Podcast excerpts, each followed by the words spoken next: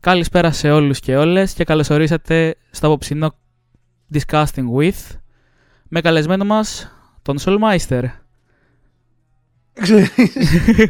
Καλησπέρα σε όλους. Καλησπέρα, παιδιά. Συμπαζ... Στο, στο Twitch ψήνεται γενικά να αλλάξει η οθόνη ή μόνο σε μένα δείχνει το... Α, καλώς είναι, ήρθαμε, λίγο το εντάξει. delay, είναι λίγο το delay. Έχουμε ένα μικρό delay λοιπόν. Delay, μάγκες, ξέρεις. Πω, καλά πήγε. Πω. Ή το άλλο, Λοιπόν. καλησπέρα σε όλους σας. Όχι, όχι. Ήταν χειρότερο. Δεν πειράζει. Συμπαρουσιάστριά μου είναι η Κάια. Καλώς ή κακώς. και έτσι. Καλησπέρα. Διαβάζετε Κάια, παιδιά, όχι Κία όπως ε, Όχι μάθαμε Κία, χθες. ούτε, ούτε Κιά. Ούτε Κιά. Το έχω, έχω και ακούσει και το Κέα. Το Οπότε, Κία εντάξει. πώς όμως; Ε, το είχα βάλει K-A-I-A για να το λένε Κάια και έρχεται ένας και μου κάνει Κέα, να σου πω κάτι. Ήταν Σουηδή μάλλον. Ναι, Ε, καταλάβατε, δεν ξέρω. ένας άλλος άνθρωπος που νιώθει το Solmeister, Solmeister, Solmister και τα, και τα συναφή. Σόλμαν Ολομάιστερ λοιπόν, επισήμως. Αυτός. Ε, για πες, πώς ήταν η μέρα σου προς το παρόν; Λοιπόν, οκ, okay, ας ξεκινήσουμε με αυτό το rant που είναι και ο λόγος που αργήσαμε, γιατί εγώ προειδοποίησα τα παιδιά ότι θα το κάνω. Λοιπόν, έχω γυρίσει, είναι ακόμα 9 παρά. Ξέρω ότι έχω να μπω στις 10, ξέρω εγώ. Και λέω, οκ, αφού δεν προλαβαίνω να φτιάξω τίποτα και η κόρη μου Μαρσό είναι ακαμάτα, δεν ξέρω τώρα τι πάει και λέει στον Αρναούτογλου και σε αυτά, ότι μαγειρεύει. Αυτά δεν ισχύει τίποτα, προφανώς. Ούτε toast, που λέει ο, ο, λό- ο λόγος. Λέω, ας παραγγείλω ένα σύμπλη, ας πούμε, ένα ανθρώπινο, ένα μπεργεράκι να, να φάμε, ας πούμε, να πάρουμε δυνάμεις, να μπούμε να κουβεντιάζουμε για πάντα. Παραγγέλνω και λέει 45 λεπτά. Λέω, ok, bro, θα τα περιμένω τα 45 λεπτά. Προφανώς περνάνε τα 45, περνάνε 55. Κάπου στη μία ώρα παίρνω ένα τηλέφωνο και λέω Καλησπέρα, ξέρω εγώ, μπορείτε να με βοηθήσετε γιατί έχει αργήσει η παραγγελία μου. Μου λένε ναι, ναι, επικοινωνούμε με το κατάστημα και θα σας ενημερώσουμε. Οκ, λέω, πρέλα. Ε, με παίρνει πίσω και λέει: ε, Μας ενημέρωσαν από το κατάστημα ότι λόγω φόρτου εργασίας ε, δεν μπόρεσαν να τηρήσουν το χρόνο που είχαν αρχικά πει ε, και να είστε σίγουρος ότι θα σας το στείλουν με το αμέσως επόμενο διαθέσιμο παιδί. Λέω σας ευχαριστώ πολύ, δεν μου είπατε τίποτα που δεν ξέρω, δεν μου βοήθησε με κάποιο τρόπο αυτή η πληροφορία. Θα μπορούσατε να τους πάρετε να μας εκτιμήσουν κάποιο χρόνο παράδοσης; Ε, παίρνουν πίσω και λένε ναι, ο χρόνος παράδοσης είναι στα επόμενα 20 λεπτά. Α, μια χαρά λέω και κοιτάω το ρολόι μου και προφανώς είναι η ώρα να ξεκινήσει το podcast, οπότε έρχομαι. Και όπως ανεβαίνω στο δωμάτιό μου, συνειδητοποιώ ότι έχω ξεχάσει από το πρωί που καθάριζα ανοιχτά τα παράθυρα και το δωμάτιο έχει μείον δύο βαθμούς. Οπότε πεινασμένος και παγωμένος, κάθισα, με ηρέμησαν ευτυχώς τα παιδιά, έτσι μου κάνανε λίγο παρεούλα, είπαμε δυο μαλακίες, έφαγα και δυο μπουκές, ας πούμε, και έχω έρθει εδώ πέρα να, να πούμε πολλές, πολλές, πολλές βλακίες. Για όλους τους πεινασμένους εκεί έξω, παιδιά, θα σας κάνουμε παρέα να ξεπεινάσετε και να ξεκριώσετε. Οπότε αυτό είναι, ρε παιδί μου, εντάξει. Αυτό με τις παραγγελίες. Ήξερα εγώ και παρήγγειλα κρεπούλα. Θα μου πεις εσύ μένεις και σε ένα κολοχώρι. Θα σου πω ναι. Αλλά Ναι, και θα σου πω κιόλας ότι ήθελα να ζήσω επικίνδυνα, ρε φίλε. Τώρα τι κρέπα. Εντάξει, άσε με ήσυχο, ξέρω εγώ. Ή Είναι τρως ή δεν ωραίο. Τρως. Οκ, ο Ντίνος λέει ότι πάω και παίρνω από τα Simply. Bro μου, έχεις απόλυτο δίκιο. Καλά, hot hot fucking cringe. Τρώγαμε hot hot το 2012 πλέον είναι fucking fail. Αλλά ρε φίλε, τα Simply δεν τα προτιμώ γιατί συχνά κάνουν τέτοιες τρόμπε. Αλλά μιας στο τόσο λες, θα ήθελα το El Diablo, ας πούμε, πολύ συγκεκριμένα. Και μάλιστα στα Simply ήταν ε, στη. Την πρώτη καραντίνα, νομίζω, μια παραγγελία που είχα πει για τη θρηλυκή ατάκα που παίρνω το eFood και μου λένε καλησπέρα. Και τους λέω καλησπέρα. Είχα κάνει μια παραγγελία πριν από 42 χρόνια. Και μου λέει, και άρχισε να γελάει και λέει: Πείτε μου, πότε παραγγείλατε; Ε, τους λέω, ξέρω εγώ, πριν από 42 χρόνια. Και δεν με εξυπηρετήσαν ποτέ. Φοβερό. δεν έφαγες εντάξει. τελικά; Ναι, έφαγα μετά από δύο ώρες, μαλάκα. Και Όλο αυτό τώρα, ωστόσο, για ε, τίποτα. Ένα μπέργκερ και ένα αναψυντικό, ας πούμε. Πώς Εντάξει, δεν θα έφαγες γκρινιάξω δύο άλλο. χρόνια Δεν, δεν, και δεν θέλ- δεν θέλω τα παιδιά να δουν αυτή μου την πλευρά. Θέλω να είμαστε χαρούμενοι, μες στην πρέλα, ως ήθιστε και να μιλήσουμε για τα, για τα φλέγοντα ας πούμε, ζητήματα της τέχνης και όχι ας πούμε, το αν το μπέργκερ των ε, Simply Burgers ας πούμε, έρχεται στην ώρα του ή έρχεται στην επόμενη καραντίνα, ξέρω εγώ. Εντάξει, κοίτα, γι' αυτό- είναι και αυτό ένα άγχος όμως. Δεν μπορείς να πεις. Δεν είναι, ρε φίλε, φυσικά και είναι. Ε, με το φαΐ δεν παίζουμε. Γενικά με το φαΐ δεν παίζουμε. Ας ξεκινήσουμε από εκεί. Αυτό θα Και ας το συμφωνήσω. τελειώσουμε εδώ. Να πω την αλήθεια, Οκ, θα οκ. βλέπα μια συνεργασία Simply Burger, τέλετε Μπούκουρας, ξέρω εγώ, κάπως. Γιατί όμως, εντάξει, δεν σε στέλνουν και στον τάφο, ρε άνθρωπε. δεν σου στέλνουν, αλλά φτιάχνουν το Σκ- delivery. σκοτώνουν τη, τη θέλησή σου για ζωή, σκοτώνουν αν σκοτώνουν κάτι γενικά. Κάτι τέτοιο. Τουλάχιστον φροντίζουν ότι θα έχεις φάει και με το θάνατο. Μέχρι να Λες. έρθει και έτσι. Λοιπόν, Ποια θέλει εσύ για ζωή, την εμπιστοσύνη σου στο ανθρώπινο είδος σκοτώνουν περισσότερο. Εντάξει, και εμείς εδώ που μένουμε να πούμε στα, στην άκρη του Θεού στη, στην Κυφυσιά, δε, τρία μαγαζιά φέρουν στο στούντιο, στο, στο παλιό καλό freak house, ας πούμε. Μαλάκα παραδίδει μισή Αθήνα, ξέρω. Εκεί πέρα έχεις ποικιλία, εδώ έχεις τρία μαγαζιά. προλαβαίνετε Πάμε, να ανοίξτε, παραγγείλετε πάντως, ανοίξτε τα παιδιά. σωστά θέματα συζήτησης, παιδιά, τώρα να κάνουμε έτσι λίγο. Να κάνουμε νούμερα, παιδιά, να ανοίξουμε λίγο το podcast. Λοιπόν, Ε, αυτά είναι. θες να ξεκινήσεις Κάγια. Εγώ θα τα άφηνα πάνω σου αυτή τη στιγμή. Προσπαθώ να. Μου έχει κολλήσει λίγο το disco. Ωραία, λοιπόν, θα πεταχτώ εγώ και θα πω μάγκες τσεκάρετε. Sigma Pidcast από το 2014. Βγάλαμε μόνο ένα επεισόδιο, αλλά το κάναμε πριν από όλους. Fucking πρωτοπόροι Sigma P, μάγκες. Να το ξέρετε για πάντα, έτσι. Ακραίο. Να και κάτι που δεν ήξερα. Δεν το ξέρει το Sigma Pidcast. Όχι, δεν το είχα τσεκάρει. Είναι ακραία κρυόκολλο. Τίποτα, μια μαλακία. Κάναμε κλίση Skype με τον Back και την ε, λέγαμε διάφορες παπαριές και την ηχογραφήσαμε και είχαμε βάλει τα, τα highlights. Και λέγαμε ότι θα κάνουμε κι άλλα, αλλά στην πραγματικότητα απλά κάναμε το πρώτο για να λέμε ότι είμαστε οι πρώτοι και δεν χρειάζεται μετά να κάνεις τα υπόλοιπα. Απλά λες, χαχά, εγώ από τότε έκανα podcast. Πώς έχεις κάνει, ένα. Οκ. Καλά πήγε Κέρδισα. αυτό. Και κάπως Οκ. έτσι, παιδιά, βρεθήκαμε στο σήμερα σε ένα καινούριο podcast. Πότε δεν Αχα. ξέρετε, άλλη φορά και με τον Back. Ερωτηματικό. ε, θα γαμούσα αυτό, εντάξει. Θα ήταν πολύ καλό. Άμα μας φέρετε μαζί και όλα, εντάξει, θα, θα ξεφύγει πολύ το πράγμα τώρα. Γιατί είναι και ο άλλος, ας πούμε, πατσουλίφτερ και. Πώς το λένε, καθηγητής πλέον. Θα γίνει μεγάλη κουβέντα. Ωραίο. Απλά θα σας αφήσουμε να κάνετε το δεύτερο. Εμείς θα τρώμε popcorn και θα σας βλέπουμε. ναι, απλά, απλά θα καθόμαστε ήσυχοι σε μια γωνίτσα, ξέρω εγώ. Παίρνω εγώ την αφορμή τώρα να κάνω ένα πολύ μικρό shout-out στα social media μας. Τώρα τα παιδιά από το staff θα στείλουν το link του Linktree μας που έχουμε μαζεμένα όλα μας τα link από Instagram, YouTube, Spotify. Έχουμε δύο ξεχωριστά podcast. Το ένα είναι το Disgusting, όπως βλέπετε εδώ πέρα με τον Sol, που φέρνουμε καλεσμένους ουσιαστικά και συζητάμε μαζί τους φλέγον θέματα και ζητήματα που εξειδικεύονται. Λέγοντα πάνω. θέματα, γούλφι. Φλέγοντα. Ευχαριστώ. Λέγοντα, εντάξει, ακόμα δεν έχουμε ξεκινήσει. και, έχ- και έχουμε και Τα τα συζητήσαμε εμείς τα φλέγοντα χθες. Όχι, εντάξει. Φλέγονται ακόμα όμως, δεν πειράζει. Φλε... Ακόμα καίγονται. Nice. Λοιπόν, πεθαίνω ε, με γνώστες άπαχων γιαουρτίων, να ξέρετε. Ε, αυτό εξηγούσα. Ε, βασικά το συζητούσα με την Κάια χθες που της έλεγα. Που, η Κάια ε, βέβαια reference, έκανε reference στο έχω θέματα που εντάξει μπροστά στα άπαχα είναι normie ενώ εντάξει, οκ. άπαχα σκληρή σχολή. Και βλέπω εδώ ότι το ζούμε σκληρά σε κρεβάτια από καρφιά. Και λέω extreme το ότι ένας άνθρωπος, ας πούμε, το 2021-2022, ξέρω εγώ, πάτησε και άκουσε το ζούμε σκληρά. Σας εκτιμώ και σας λατρεύω. Σας ευχαριστώ πάρα πολύ που ό,τι καθυστερημένο και να έχω κάνει το έχετε βάλει στην καρδούλα σας. Ε, είναι η μεγαλύτερη τιμή για μένα. Είναι αυτό που σου είπα, είναι αναλόγως με τις ώρες. Όποτε σε πιάσει. Δηλαδή, ας πούμε, το έχω θέματα και πιο. Όχι, ρε, άλλο... bro, το, το άπαχα γιαούρτια είναι για ε, τώρα legit ε, ανθρώπους που δεν έχουν χιούμορ. Ενώ ότι ήταν τα, τα καλύτερα χειρότερα μας χρόνια. Δεν μπορώ να το εξηγήσω αλλιώς. Θα το βάλω να τα ακούσω μετά, είμαι fake fan, συγγνώμη. Κάποιος τα έλεγε. Δεύτερος λοιπόν, ας πα... θες να σε ξεκινήσω με τα βαθιά, να μπούμε στα βαθιά έτσι με το Ναι, με το ρε, καλησπέρα, βούτα μπαμ. απευθείας, αφού εκεί θα φτάσουμε στο τέλος. Δηλαδή δεν το Βουτάω. γλιτώνουμε. Να πάμε μετά στα ριχά, μην πνιγούμε και πάθουμε. δι- Όχι, εντάξει. Ε, Πιστεύεις ότι η μουσική συσχετίζεται με την εγκληματικότητα; Τα νέα τραγούδια, ρε παιδί μου, τα τραπ που βγαίνουν, ότι προωθούν τους νέους στα ναρκωτικά και σε έναν βίο τρόπο ζωής. Το είπα λίγο έτσι δημοσιογραφικά να δώσω το βαθύ vibe. Όχι, καλό. Ε, είναι, είναι ωραία ερώτηση γιατί θα σου πω δεν υπάρχει απάντηση στην πραγματικότητα. Δηλαδή είναι λίγο όπως το βλέπει ο καθένας, αλλά πάντα. Ε, σε χώρες όπως η Αμερική, να σου το πω κι αλλιώς, δεν έχει φανεί καμία τρελή ας πούμε αύξηση ή μείωση της εγκληματικότητας ανάλογα με το entertainment που καταναλώνει κανείς. Είτε αυτό είναι ταινίες, είτε αυτό είναι πιο παλιά το Grand Theft Auto ε, είτε τώρα ας πούμε το, το trap και αυτά τα, να σου το πω κι αλλιώς στην Αμερική το rap τα πράγματα που λένε ε, εδώ πέρα τώρα οι trapper αν μου επιτρέπετε ο, ο λάθος αυτός ο όρος ε, οι Αμερικάνοι τα λέγανε από τη μέρα που γράψαν το πρώτο τους τραγούδι. Δεν, ε, ενώ ότι ήταν 40 χρόνια τώρα ξέρω εγώ αυτό το πράγμα και δεν φάνηκε κάποια εμφανής ε, αύξηση. Βέβαια, στην ψαροκόστενα εδώ πέρα τα πράγματα είναι διαφορετικά γιατί τα παραδείγματα είναι πολύ πιο κοντά στο... στη ζωή σου. Δηλαδή, ξέρεις, ξέρεις κάποιον που ψήνεται για αυτή τη φάση και μπλα μπλα μπλα και θέλω να πω ότι έχω ακούσει από διάφορους ανθρώπους ότι αν δεν ήταν οι ζητανοί μπορεί και να μην, να μην είχαν ε, δοκιμάσει μπάφο ας πούμε.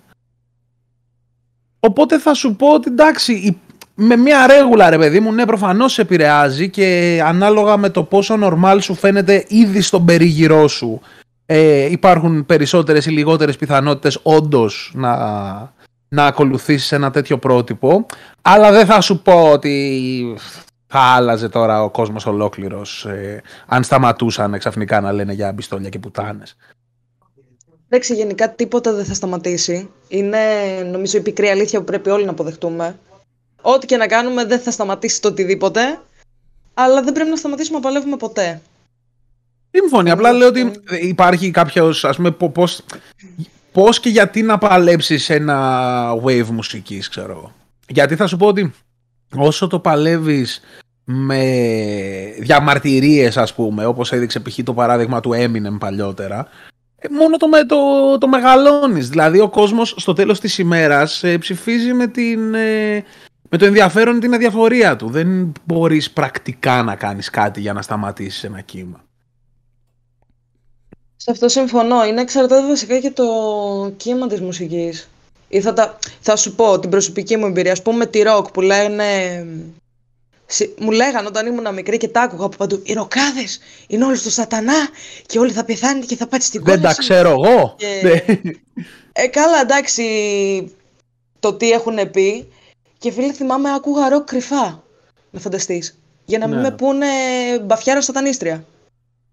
Τον Μπαφιάρα πώς προέκυψε, ρε μάγκα, κάτσε ένα-ένα. Δεν ξέρω, ρε φίλε. Είχαν δει με έναν μπάφο και λέει εντάξει, με λένε που με λένε Μπαφιάρα, με πολύ σατανίστρια.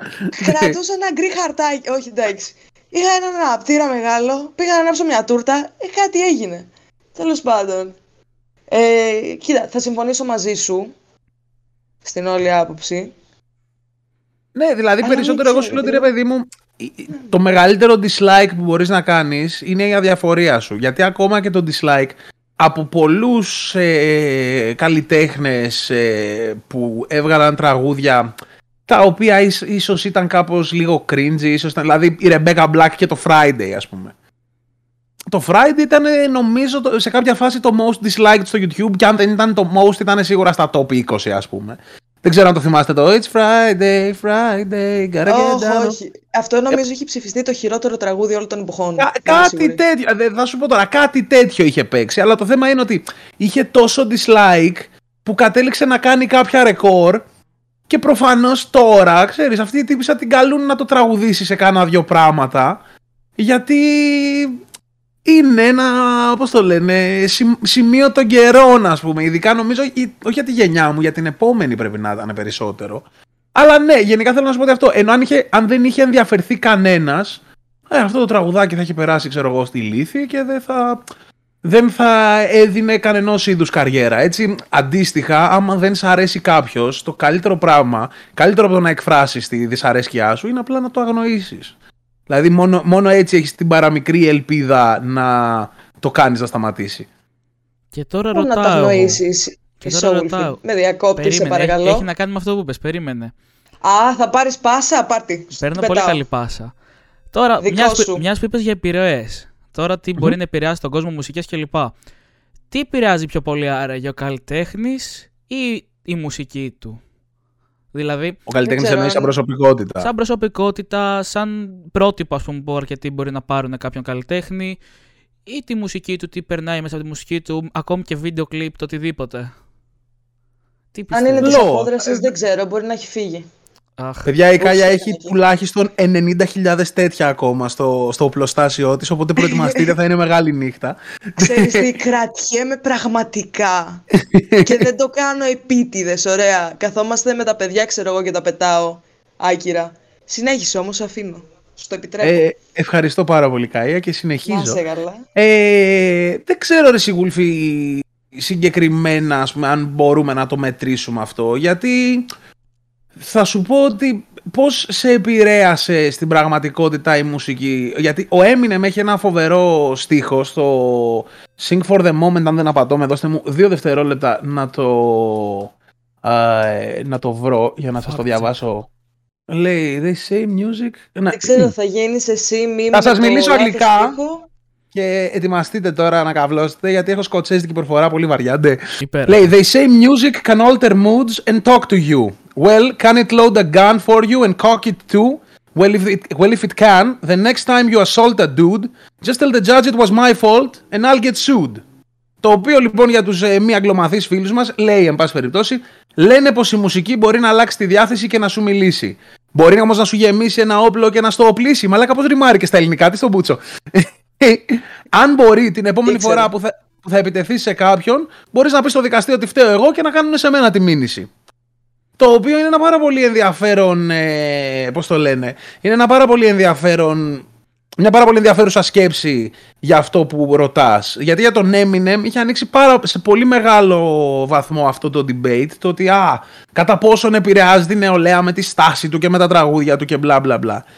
Και σου λέει ο άνθρωπος ότι εντάξει, εγώ ξέρεις, βγάζω ας πούμε την ψυχούλα μου, έχω καταπιεσμένο θυμό, ξέρω εγώ, τον εκφράζω. Αλλά δεν είμαι ο μόνος άνθρωπος με. κα- Δεν εφήβρα τον καταπιεσμένο θυμό. Δεν είναι ότι όποιος με ακούσει θα, θα αποκτήσει ξαφνικά καταπιεσμένο ε, θυμό. Οπότε, ο καλλιτέχνης με τη στάση του μπορεί να είναι πρότυπο. Το να θες όμως να ακολουθήσεις ε, τα βήματά του ας πούμε κατά πόδας σημαίνει περισσότερο ότι εσύ ψάχνεις για πρότυπο. Ο καλλιτέχνης στο τέλος της ημέρας δεν, δεν μπορεί να σε πείσει να κάνεις κάτι.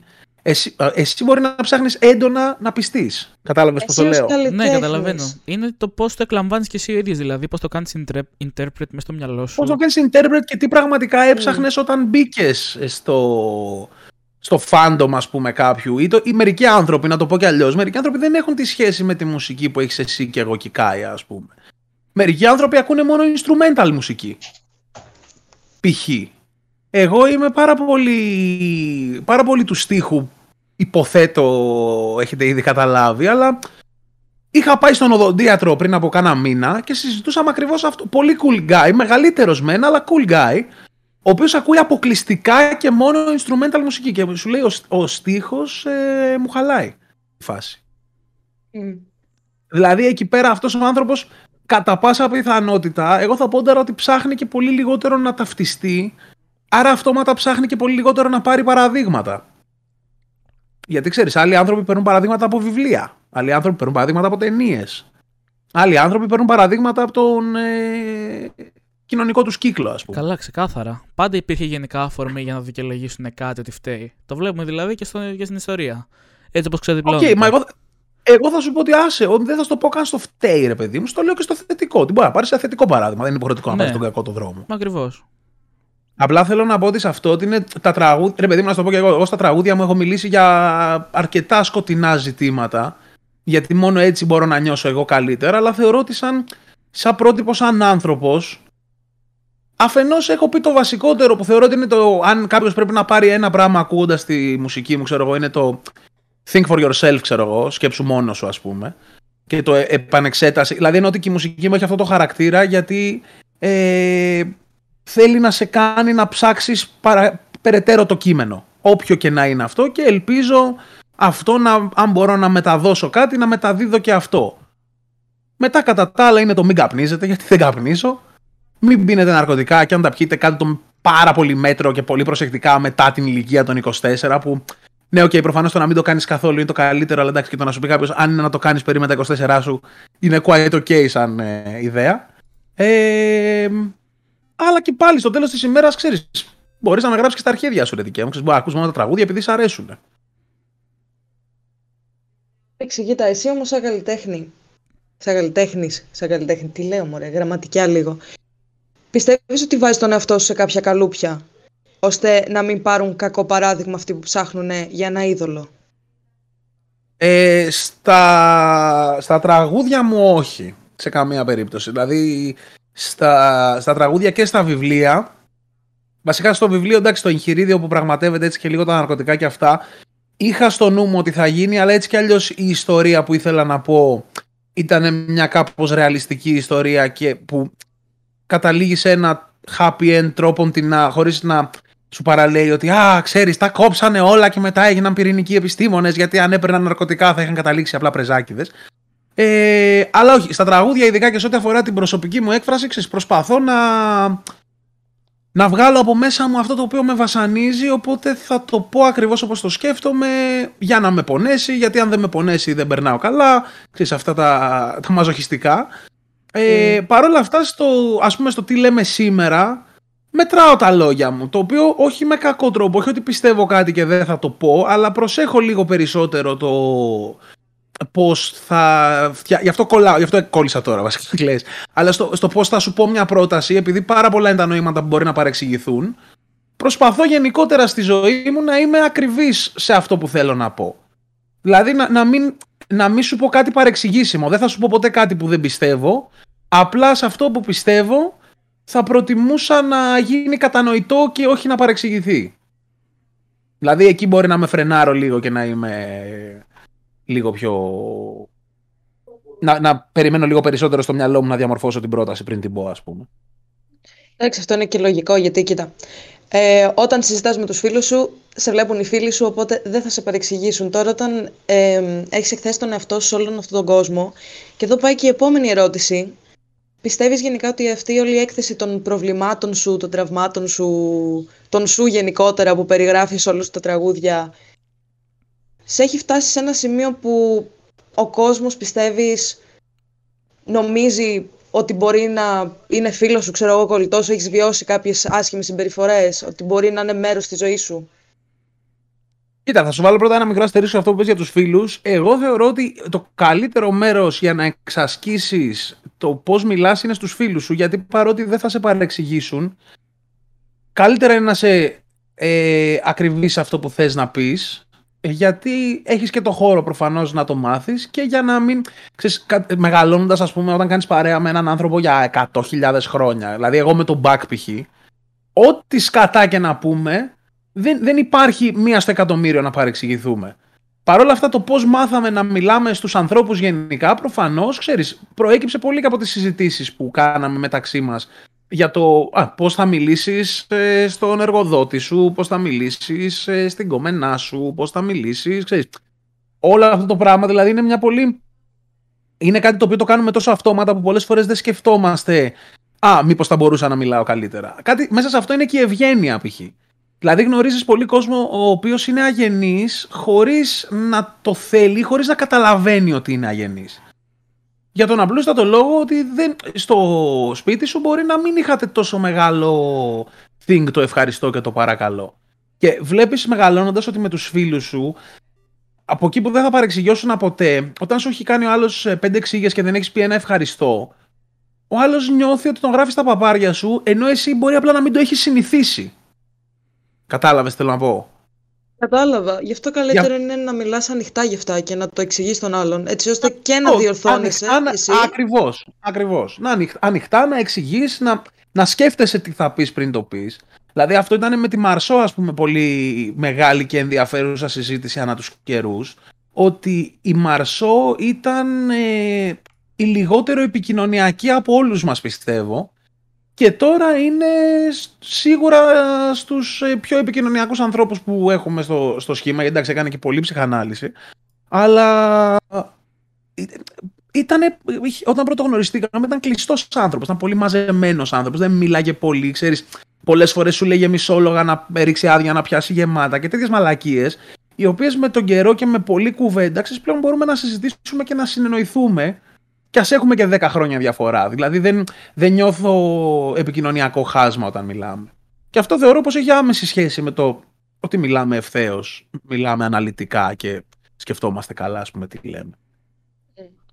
Αυτό που είπες για την αγένεια και την ευγένεια, αυτό έχουν μπερδέψει πάρα πολύ την, ε, την αγένεια με την ειλικρίνεια. Είναι ένα πράγμα το οποίο με τρελαίνει εμένα σαν άνθρωπο. Είναι πολύ ενδιαφέρον γι' αυτό. Ισχύει. Πολλοί κόσμος ε, που σου λέει Πω πω γιατί το φόρεσα αυτό, είσαι σκατά. Λες, αυτό κάτσε, θα σου έλεγα ρε φίλε. Κάτσε ρε δικέ μου, ξέρω εγώ τι σου έκανα. Γιατί προτιμούσες να σου πω ψέματα; Όχι, προτιμούσα να μην είσαι μαλάκας. Αυτό. δηλαδή, το, μου έχει συμβεί άπειρες φορές. Πάμε εμείς σε ένα μαγαζί, μου λες, μου κάνει. Ε, σου λέω, δεν μου αρέσει εμένα, δεν σου πάει. Δεν σου πω, τι έτσι γάμο το κερατό σου δηλαδή. Ναι, το και θα σου πω και το εξής. Πάρα πολύ. Δεν... Με εξοργίζει πραγματικά. Δεν, δεν μπορώ με τέτοια άτομα Μα που δεν το καταλαβαίνουν. Και στο τέλος της ημέρας, ρε παιδί μου, αν βλέπεις τον άλλο και είναι ενθουσιασμένος με κάτι που πήρε και να μην του πάει. Ρε, μην πεις και τίποτα. Δεν δηλαδή, κιόλας. Αυτό, μα θα σου πω ότι πολλοί κόσμοι αυτό δεν ε, ξεχνάει το τάκτ. Δηλαδή δεν είναι μόνο το είτε είμαστε απόλυτα ειλικρινείς είτε είμαστε ψεύτες. Θέλω να σου πω ότι αν κλάσω τώρα και μιουτάρω το μικρόφωνο μου για να μην ακουστεί, δεν θα ανακοινώσω μετά ότι έκλασα. Ενώ αλήθεια θα είναι, αλλά ξέρεις, σκέφτομαι και κάποιες αλήθειε μπορώ να τις κρατήσω και για μένα, ξέρω εγώ. Αυτό.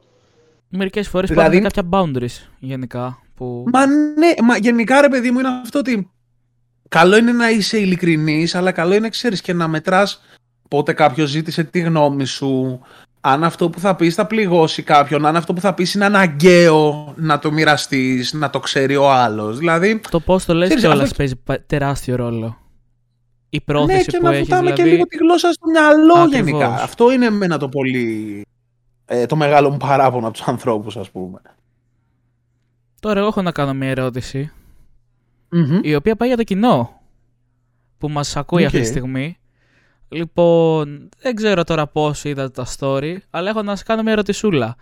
Θα σας άρεσε ένα ωραίο giveaway; Ρωτάω εγώ τώρα. Για γράψτε λίγο στα σχόλια. Κεράσω κάτι. Να κεράσω. Έβαλε να την κόψω καβλιάρικη λίγο του και φωνή για να σας το Να πω. κεράσουμε τίποτα. Αχ, που να με ακούσετε μπετωμένο και έτσι. Ε, Ε. λοιπόν, έχουμε ετοιμάσει κάτι πάρα πολύ ωραίο για σας. Σε συνεννόηση. Περίμενε και... μωρέ να πάρει λίγο φωτιά. Περίμενε να γράψουν Κάτσε, ναι, να γίνει είναι, είναι χαμός και λίγο μετά. το. Πώς το λένε, είναι και αυτό το μικρό delay. Να κόψω το γλυκό άτιμο. λέει ένας. Θα το έλεγα πριν, αλλά λέω άστο, δεν πειράζει. Πολύ δικός μου αυτός. λοιπόν, προετοιμάσαμε κάτι πολύ ωραίο με τη βοήθεια του Sol και σκεφτήκαμε ότι θα ήταν κάτι πάρα πολύ ωραίο να κάνουμε ένα ωραίο giveaway. Drumroll, κάποιος. Δεν ξέρω να κάνω, δεν πειράζει. Ναι. Ταμ, ταμ, ταμ, ταμ, πομ, πομ, πομ. Ένα, ένα βιβλίο, χαρ- το βιβλίο του Χάρτινου Βασιλείου, ουσιαστικά. Α, το δεν Χάρτινο είναι Βασίλειο. ο Σολ, το giveaway. Γαμώ το. Ξέρεις. Α, αυτά είναι για το Πάρτε να σας staff. σας δίνει δίνουμε το τους όλα, κουλγίτς. αλλά Όποιο από τα δεν δύο ξέρω. έχω εύκαιρο, κλαις. Ό,τι θες. Ένα βιβλίο με υπογραφή, εν πάση περιπτώσει. Ένα Μπορεί να είναι βιβλίο. και το Harry Potter, αν δεν βρω κανένα από τα δύο.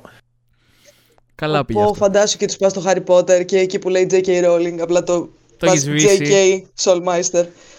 JK τελείωσε όμως, γάμισε. J.K. ρε παιδί μου. Λοιπόν, τώρα για να, Giveaway. για, να πάρε, για να λάβετε συμμετοχή στο giveaway είναι πάρα πολύ απλό. Γράφετε θαυμαστικό giveaway. Τώρα θα το, Κάνα και γράφω, τα F in the chat, boys. Ναι. τώρα το γράφω στο chat εγώ να δείτε έτσι. Πανεύκολο. Σωστή Και ξέρεις ορθογραφία το θέλει κερδίζει μόνο. το Cascord. Εγώ θα πεθάνω από το γέλιο. Ευτυχώς δεν μπορώ να το βάλω και έτσι. Ε, ουσιαστικά κολλημένο το θαυμαστικό, μία λέξη, σωστά ορθογραφία και, και παίρνετε μέρος έτσι. Δεν μετράνε τα πολλά χα- ε, θαυμαστικό giveaway, μην σπαμάρετε γιατί μπορεί να, σ- το μποτάκι να σας βγάλει κιόλας. Οπότε λίγο προσοχή με αυτό. Μία ο καθένας και είστε complete. Ακριβώς. Μετά από αυτό, έχω να ρωτήσω εγώ το εξής στον αγαπητό Σολ. Μουσική Επίσης, βιομηχανία. Gi- Συγγνώμη, συγγνώμη. Giveaway, ρε μάγκες, όχι giveaway. Ε, Grammar Nazi. Giveaway. Giveaway. Πω, εντάξει. Μα, ε, ήταν, Ο, σαν, ο δικός μας, ρε, ο Νίκος είναι αυτός. ήταν σαν ένα άλλο που είχα διαβάσει. Τι άμα έχει Δεν σκία. μπορώ. Ναι, πω, το είδα κι εγώ, αλλά Υπέροχο. μιλούσε. Ο ένας λέει πήγα να κόψω μια τούρτα και ξαφνικά βρέθηκα με ένα μπάφο. Ο άλλος ρώταγε αν έχω θείο τον Μπογδάνο. Όχι, εγώ η αγαπημένη μου ερώτηση ήταν το. Λέω γιατί συζητούσαμε τον οδοντίατρο και μου λέει, γράφει ένας, Wait, πώς συζητάς τον οδοντίατρο; και λέω προφανώς στη γραμματεία, ρε άνθρωπο. Α, Δεν ξέρω εγώ, μπορείς να μιλήσεις με τον οδοντίατρο. Είναι αυτό με την ευγένεια που είπαμε πριν. Αν και Ναι. όχι, είναι fucking cringe γιατί πολλές φορές ξέρεις, ο άλλος σου έχει φτάσει να πούμε τα χέρια στο λαρίκι και σου λέει και για πες, για να σε κάνει να Ναι, νιώσεις όχι, όταν άνετα σου- και με σε βάζει. Τι θες να πω, μπρο; Κάποιος Βγάλε έχει το βάλει δόντι και τα διάλογα τελείωνε. Το chat. Κάποιος ξέρω έχει βάλει, εγώ- νομίζω, το τηλέφωνό του στο. Αυτό που ξεχνάμε σαν όλα τα όνομα. φωνήεντα όταν είμαστε, ξέρω εγώ, στο. Πώς το λένε, στον δοντίατρο. Γιατί πολύ απλά, να σου πω, σου έκανα αναισθησία. Τζζζ, ξέρω εγώ, εδώ πονάς. Α, εδώ πονάς. Καλά, Α, θέλετε- ξέρω εγώ. Θέλετε Αυτά είναι τραγικό story καλύτερα. time ε, με οδοντίατρο. Το Για πώς ρίξε. έχασα Ε, το, γιατί όχι. το καημένο μου το δόντι και έχω τώρα Οχ. να πάω να βάλω fucking ψεύτικο. Λοιπόν, έχω πάει ο Κακομήρης και μου λένε ότι τρελόπουλε πρέπει να σου κάνουμε απονεύρωση σε ένα δόντι. Ωραία, μα έχω, αφήστε με έχω. Λένε όχι πρέπει να πας στην τάδε γιατρό ε, να κάνεις απονεύρωση. Ωραία, λέω τέλεια. Πάω λοιπόν, εγώ έχω προσπαθήσει αρκετά ρε παιδί μου στη ζωή μου να μην τον φοβηθώ τον οδοντίατρο. Δηλαδή πηγαίνω πάντα με τις καλύτερες δυνατές διαθέσεις. Όσο καλή μπορεί να είναι η διάθεση κάποιου που πάει στον οδοντίατρο. Οπότε πάω εκεί λοιπόν και λέω ότι οκ, θα πάει καλά. Έλα μου όμως που η κυρία εκεί πέρα, τώρα δεν θα δώσω όνομα, μην πάτε να της κάνετε κακή κριτική στο Google, ναι, ε, γιατί ήταν συμπαθέστατη, αλλά με γάμισε. Ε, μου φόρτωσε τατσικό. Μια κοπέλα η οποία κακομήρα μάλλον έχει τελειώσει την οδοντιατρική, ξέρω εγώ, πέρυσι. Οπότε με έκανε πειραματόζω και μου πατάει λοιπόν την αναισθησία. Της λέω, δεν έχει πιάσει. Μου λέει, ρεμίστε, ρεμίστε, θα σας πιάσει. Δεν έχει πιάσει, τη λέω. Εντάξει, θα σας κάνω άλλη μία. Κάνει άλλη μία, μου βιάζει η γλώσσα μου. Τη λέω, έχει μου βιάζει η γλώσσα μου, δεν έχει πιάσει το δόντι. Ησυχάστε, θα σας πιάσει, θα σας πιάσει. Ε, σου λέω. Οπότε, ξεκινάει να βάλει τον τροχό, σπάει την επιφάνεια του δοντιού και περνάει στη ρίζα σε ένα δόντι στο οποίο ήταν ακόμα πλήρως εκεί. Δεν είχε μουδιάσει ούτε λίγο. Ουρλιάζω τόσο δυνατά που κυριολεκτικά σπάνε όλα τα τζάμια στο δοντιατρίο και νομίζω, ξέρω εγώ, κόβεται το ρεύμα για 10 δευτερόλεπτα. Έρχεται τρέχοντας η γιατρός και μου λέει τι πάθα, δεν λέω δεν έχει πιάσει. Οπότε, οπότε, εν πάση περιπτώσει, ε, μου ξεκινάνε να μου κάνουν την απονεύρωση. Έλα όμως που έχω κάτι δοντάρες να για κάποιο λόγο με δύο και τρεις ρίζες που φτάνουν βαθιά το οποίο θεωρητικά αν ήμασταν ε, άνθρωποι το σπηλαίων ή ζώα είναι καλό γιατί σημαίνει ότι το δόντι είναι καλά πιασμένο από το κόκαλο. Μου λέει θα μου έρθετε δεύτερη φορά. Θέλω που δεν ήθελα. Έρχομαι δεύτερη φορά, έρχομαι τρίτη φορά, δεν λέει να τελειώσει. Και μπαίνουμε σε καραντίνα. Οπότε όλες οι μη επίγουσες εγχειρήσεις μένουν στο πλάι. Οπότε είμαι εγώ στο σπίτι με ένα δόντι με μια τρύπα στη μέση, ανοιχτό. Πω. Και όπως είμαι λοιπόν μία μέρα, τρώω, δεν, δεν, δεν έτρωγα καν κάτι τόσο ε, σκληρό ας πούμε, δεν, δεν θυμάμαι τι, τι έτρωγα. Κάνει ένα κρακ και σπάει το δόντι στα δύο. Και έκτοτε είμαι με, ήμουνα με μισό δόντι για κάμποσο καιρό. Πήγα, μου το κάνανε εξαγωγή, περιμέναμε να θρέψει το ούλο. Και τώρα είμαι αμήν και πότε πρέπει να πάω να κλείσω, να πάω να βάλω το, το φύτεμα να ξαναέχω δόντι να πούμε στο στόμα μου.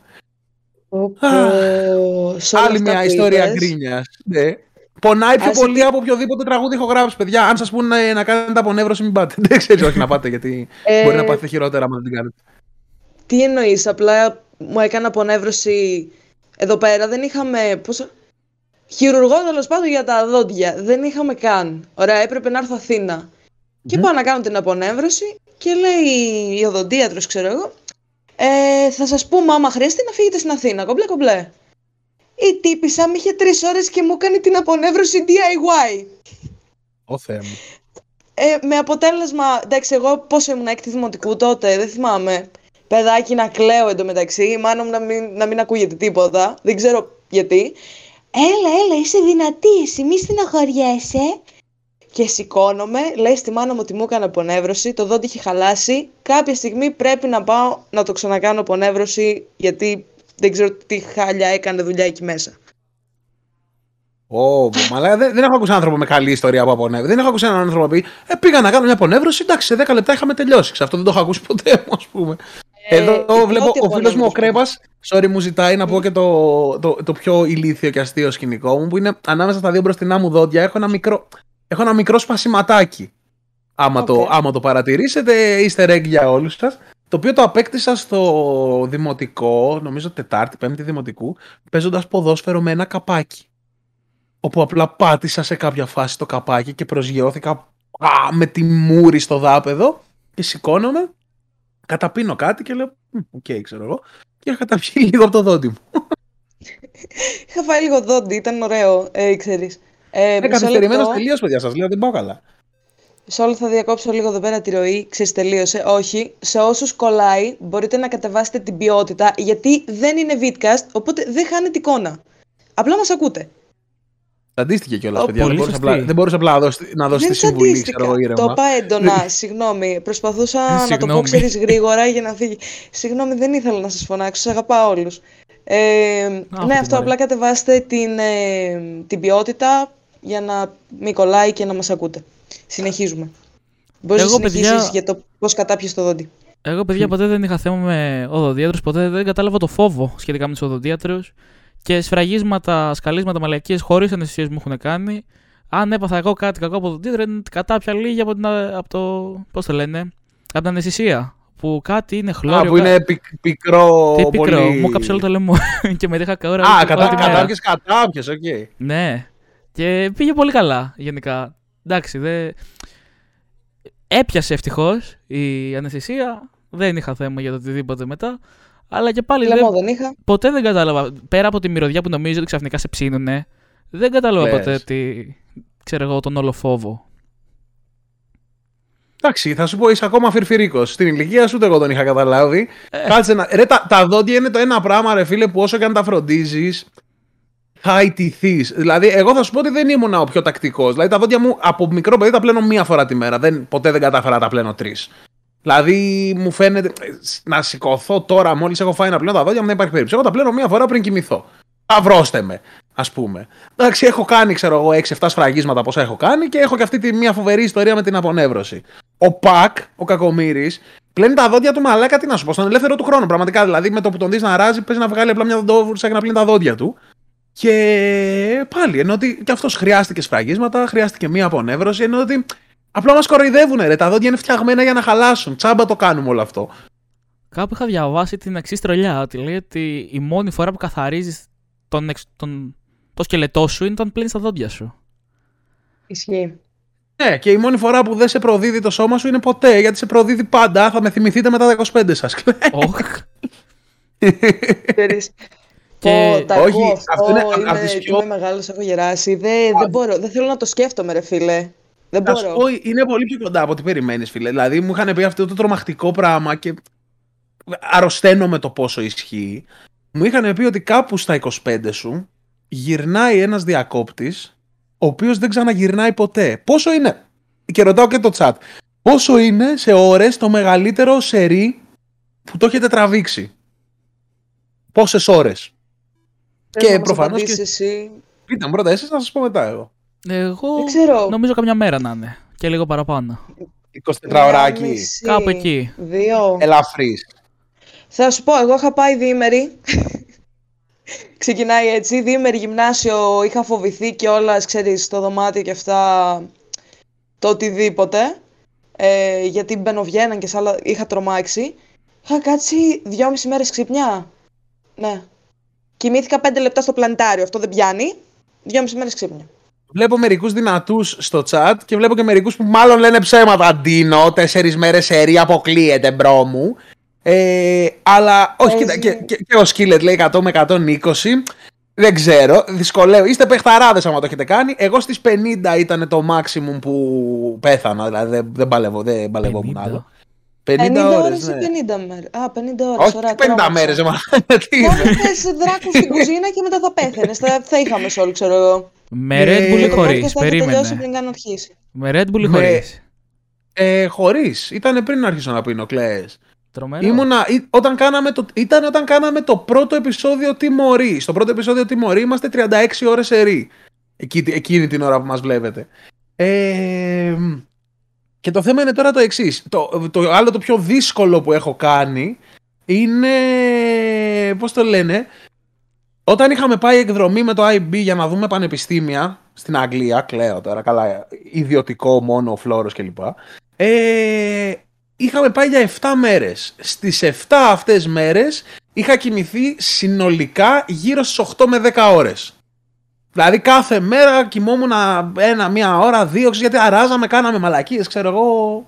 Ε, φοβερή φάση, όπου με θυμάμαι τώρα πραγματικά εκεί να έχω βαρέσει το απόλυτο μηδέν μου σε αντοχή. Που ήμασταν στο πανεπιστήμιο που έμελε να φοιτήσω κιόλας στο Sussex, ξέρω εγώ. Ήταν η πρώτη τελευταία μέρα πριν φύγουμε και απλά όπως μας κάνανε το tour και μας δείχνανε το πανεπιστήμιο αν καθό, καθόμουν σε παγκάκια, κοιμόμουν για πέντε λεπτά και, ξανα, και ξύπναγα. Και με, με, με ξυπνάγανε για να συνεχίσουμε. Και μας πηγαίνουν στο αμφιθέατρο για να μας πούνε, ξέρω εγώ, τα, τα details, τα ακαδημαϊκά, ξέρω εγώ. Και παιδιά, ένα ολόκληρο αμφιθέατρο αρχίζει να ροχαλίζει. Κοιμηθή, κοιμηθήκαμε όλοι από τρεις φλόρους, ξέρω εγώ, που διαβάζανε full, ξέρω εγώ. Που ήταν κανονικοί άνθρωποι, εν πάση περιπτώσει, και όχι ζώα σαν εμάς. Κοιμηθήκαμε όλοι και σαν να ροχαλίζουμε. Δεν έχω ξανανιώσει τόσο άσχημα στη ζωή μου. Δηλαδή, πραγματικά. Fucking ε, ό,τι χειρότερο, ξέρω Αγένεια μόνο και μας διώξανε. Δηλαδή, και εγώ πήγα να φοιτήσω εκεί. Εντάξει, προφανώς δεν με θυμόσαντο, αλλά. Cringe. Εντάξει, αυτό με, το, με τους ύπνους και τις αίθουσες διδασκαλίας έχω ρίξει τους καλύτερους μου ύπνους εκεί πέρα, πραγματικά. Εγώ δεν, μπο, δεν μπορούσα, φίλε, και δεν, δεν μπορούσα ούτε πολύ να, να κοιμάμαι, ούτε να ακούω μουσική την ώρα του μαθήματος. Το οποίο, ε, επειδή θα με κράξετε γιατί κάνει contradict το Cool Kids Never Die που λέω ακούγα μουσική κρυφά στα μαθήματα, το μόνο πράγμα που άκουγα σε μουσική στα μαθήματα ήταν beat μερικές φορές για να γράψω. Οπότε αναφέρομαι σε αυτό. Δεν είμαι ψεύτης. Ναι. Αλλά ναι, δεν, δεν μπορούσα. Ρε. Όταν ο άλλος ο κακομίτη κάνει τη δουλειά του, όσο και να τον αντιπαθώ, δεν θα προσέξω, αλλά δεν θα, δεν θα κοιμηθώ κιόλας. Δηλαδή ένιωθα, ας πούμε, πολύ άσχημα για να το κάνω. Κοίτα, εγώ δεν άντεχα να σου πω την αλήθεια, γιατί καθόμουν τότε, δεν κοιμόμουν βράδυ. Όλο το βράδυ έκανα ό,τι βλάκια μπορείς να φανταστείς, ό,τι ήθελα και δεν ήθελα. Και μετά σχολείο μου σε φάση, okay, τι κάνω εδώ πέρα, απλά υπάρχω. Ήμουνα και σε μια κατεύθυνση περίεργη, ξέρω εγώ, λέω εντάξει. Και έπεφτα για ύπνο τελείως. Είχα και εγώ τα δικά μου τότε, ήταν πολύ περίεργα. Ο ύπνος ήταν το άλλο μου μισό. Okay. Ε, Μήπως να πάμε λίγο στις πιο βαθιές ερωτήσεις, γιατί έχουμε ανοίξει εδώ πέρα ένα podcast ε, γκρίνιας, οδοντίατρος. Α, ναι, συγγνώμη, ναι, ναι, να, να ολοκληρώσω το τελευταίο και πάμε σε κανονική, και πάμε σε κανονική ερώτηση. Το οποίο είναι ότι αυτό. Στα, ε, πλέον το να, το να οραματιστώ να κρατήσω σε 24 ώρες δεν μου φαντάζει απλά άθλος. Δηλαδή και, και τώρα μόνο απλά το λέω και σκέφτομαι θα πεινάω, θα κρυώνω και απλά θα θέλω, ξέρεις, να αγκαλιάσω ένα καλοριφέρ και να κοιμηθώ. Δηλαδή οι αντοχές μειώνονται, όχι απλά δραματικά. Αυτό ήθελα να πω λοιπόν, έτσι για να ξέρετε. Δύο να σας προδώσει το σώμα σας. Δύο, δύο από τα τρία τα έχεις καταφέρει σήμερα. Που ενθαρρύνεις τον μεγαλύτερο μου φόβο. Ο οποίος είναι; Ε, ή να χάσω, ξέρεις, το σώμα μου να μην είναι σαν το σώμα που έχω τώρα. Ενώ ε, στη δύναμη, ρε παιδί μου, και στην αντοχή. Ρε Σικάια, δεν δε στο χαλάω εγώ, ρε άνθρωπε. Η, βιο, η βιολογία στο χαλάει. Ωραία, αλλά εσύ αυτή τη στιγμή τον εντείνεις αυτόν τον πόνο και δεν μπορώ άλλο. Αφήστε με, παιδιά. Δεν θέλω να το σκέφτομαι, ωραία. Ξέρω Πάμε σε μουσικές ερωτήσεις, παρακαλώ. Πάμε σε μουσικές ερωτήσεις. Συνεχίζουμε, πάμε. Μην λοιπόν, βγάλουμε τώρα τα υπαρξιακά μας. Τώρα, εγώ θέλω να ρωτήσω. Γιατί να πεινάω, ρε Φένια, γιατί πεινάω πάντα, ξέρω εγώ. Αλλά όχι, όντως, όταν, όταν είμαι σε ρί πολλές ώρες, απλά δεν ξέρω, το νιώθω σαν καύσιμο. Είμαι σε φάση ότι Χρειάζομαι τώρα τη ζεστή αγκαλιά που λέγεται τυρόπιτα, ξέρω. Παρακαλώ, όχι με μελικό. Ωραίες οι τυρόπιτες. Ναι. ε, λοιπόν, μουσική βιομηχανία. Ήταν κάτι το οποίο εσύ γενικά μουσική το είχες σαν χόμπι, το ξεκίνησες δηλαδή. Ξέρουμε ότι ξεκίνησε κάπως περίεργα μέσα από το Βράδια Ξημέρωτα, σωστά; Δεν ντρέπεσαι. Περίμενε. Πριν από λίγο λέγαμε για, για, για τα θρυλικά άπαχα γιαούρτια και μου λες το Βράδια Ξημέρωτα που ήταν έναν ολόκληρο χρόνο μετά. Θα δεις το το πάω. Ε, οκ, okay. ε, ναι, ρε φίλε, ξεκίνησα λίγο πριν το Βράδια Ξημέρωτα στην πραγματικότητα, αλλά ναι, στο Βράδια Ξημέρωτα ήταν η πρώτη φορά που ήμουν σε φάση Α, σοβαρά κάνω αυτό το πράγμα πλέον. Από ό,τι θυμάμαι, κάτι είχες πει κάτι για κάποιες λίστες, κάποια track τα οποία βγάλανε και κάπως κατέληξε και το βράδυ αξιμέρωτα μέσα σε. Αχ, Καλά πήγε αυτός. Ε, Boy, το mixtape λες. Το mix... Ναι, το mixtape που είχε βγει και κάτι θυμάμαι περί Bluetooth ε, πέρασε από χέρι σε χέρι σε χέρι σε χέρι. Δεν ξέρω... Α, θυμάσαι την αρχική τέτοια του βράδια. Ναι, ναι, ναι, ναι, όχι, κοίτα.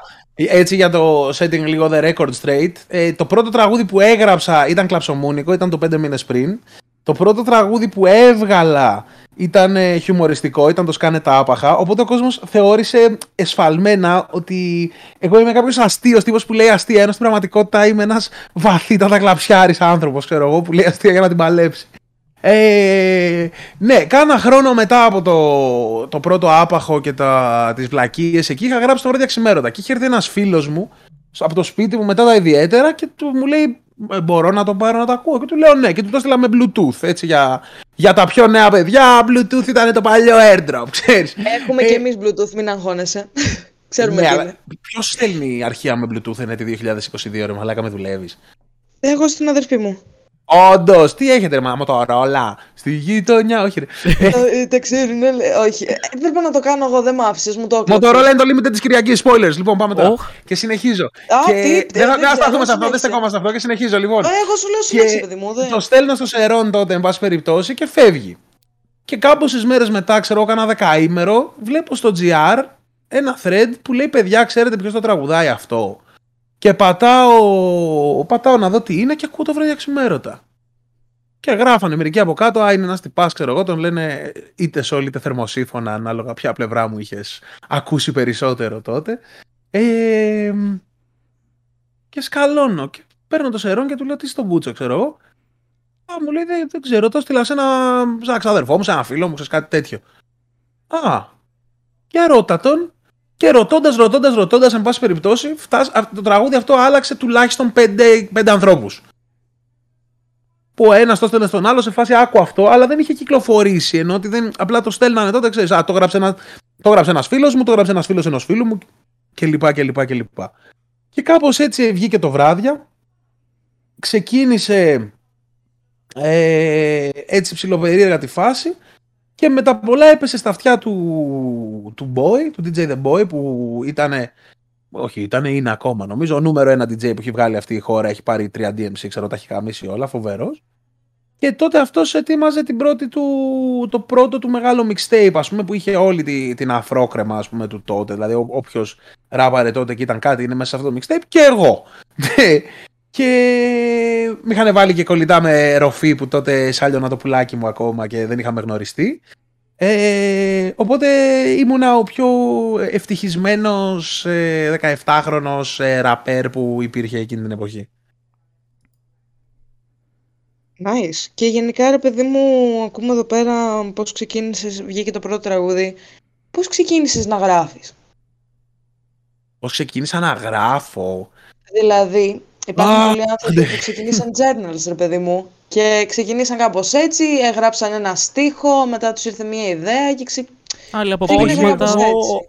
εγώ ξεκίνησα με στίχο απευθείας. Ε, ανέκαθεν ήμουνα νούμερο ρε παιδί μου σαν παιδάκι. Δηλαδή πραγματικά ήμουνα πολύ κλόουν, ξέρω εγώ. Κάθε καλοκαίρι, ξέρεις, μάζευα όλους τους φίλους μου στο χωριό να κάνουμε παράσταση που προφανώς σκηνοθετούσα, πρωταγωνιστούσα και όλοι οι άλλοι στο τέλος πέθαιναν. Ε, και είχαμε, εί- είχα πάντα μια τέτοια ανησυχία η οποία όμως πάντα είχε να κάνει με το entertainment ας πούμε του κόσμου και έτσι ξεκίνησα κιόλας ε, ρεαλιστικά δηλαδή τους πρώτους μου στίχους που τους έγραψα κάπου στα 13 που τα κουράδες ήταν δεν θυμάμαι κιόλας. Ε, ε, αστιάκια ήτανε αλλά ήταν στίχος, ήταν ξεκάθαρα στίχος μετά, τώρα σκάλισα αυτή την ανάμνηση, είχα χρόνια να την αναλογιστώ. Είχα ακούσει Αρτέμι Ευθύμη ε, και είχα πάρει ένα κομμάτι τους και προσπαθούσα να αλλάξω μερικές λέξεις αλλά να κρατήσω τις ομοιοκαταληξίες ίδιες. Ε, όχι για να το κάνω κάτι, με, με θυμάμαι απλά να το κάνω ένα καλοκαίρι αυτό. Δεν, μπορεί να πέφτω και έξω στη χρονολογία ας πούμε, που σκέφτομαι. Ε, και μετά έγραψα, εν πάση περιπτώσει, αυτό το, το πρώτο actual ας πούμε, τραγούδι που έγραψα ήταν για την πρώτη μου κοπέλα και ήταν όλο σαν ε, ημερολόγιο του στυλ όμως ότι έλεγα μέσα τα ονόματα, τα μέρη, ξέρεις ότι θυμάσαι τότε που είχαμε πάει εγώ και η, Στή- και η Στέλλα και είχαμε δει ταινία και ήταν υπέροχα, ξέρεις, ήταν τέτοια φάση. Οπότε δεν το θεωρώ πραγματικά τραγούδι όσο μια cringe rap εξομολόγηση, ξέρω εγώ.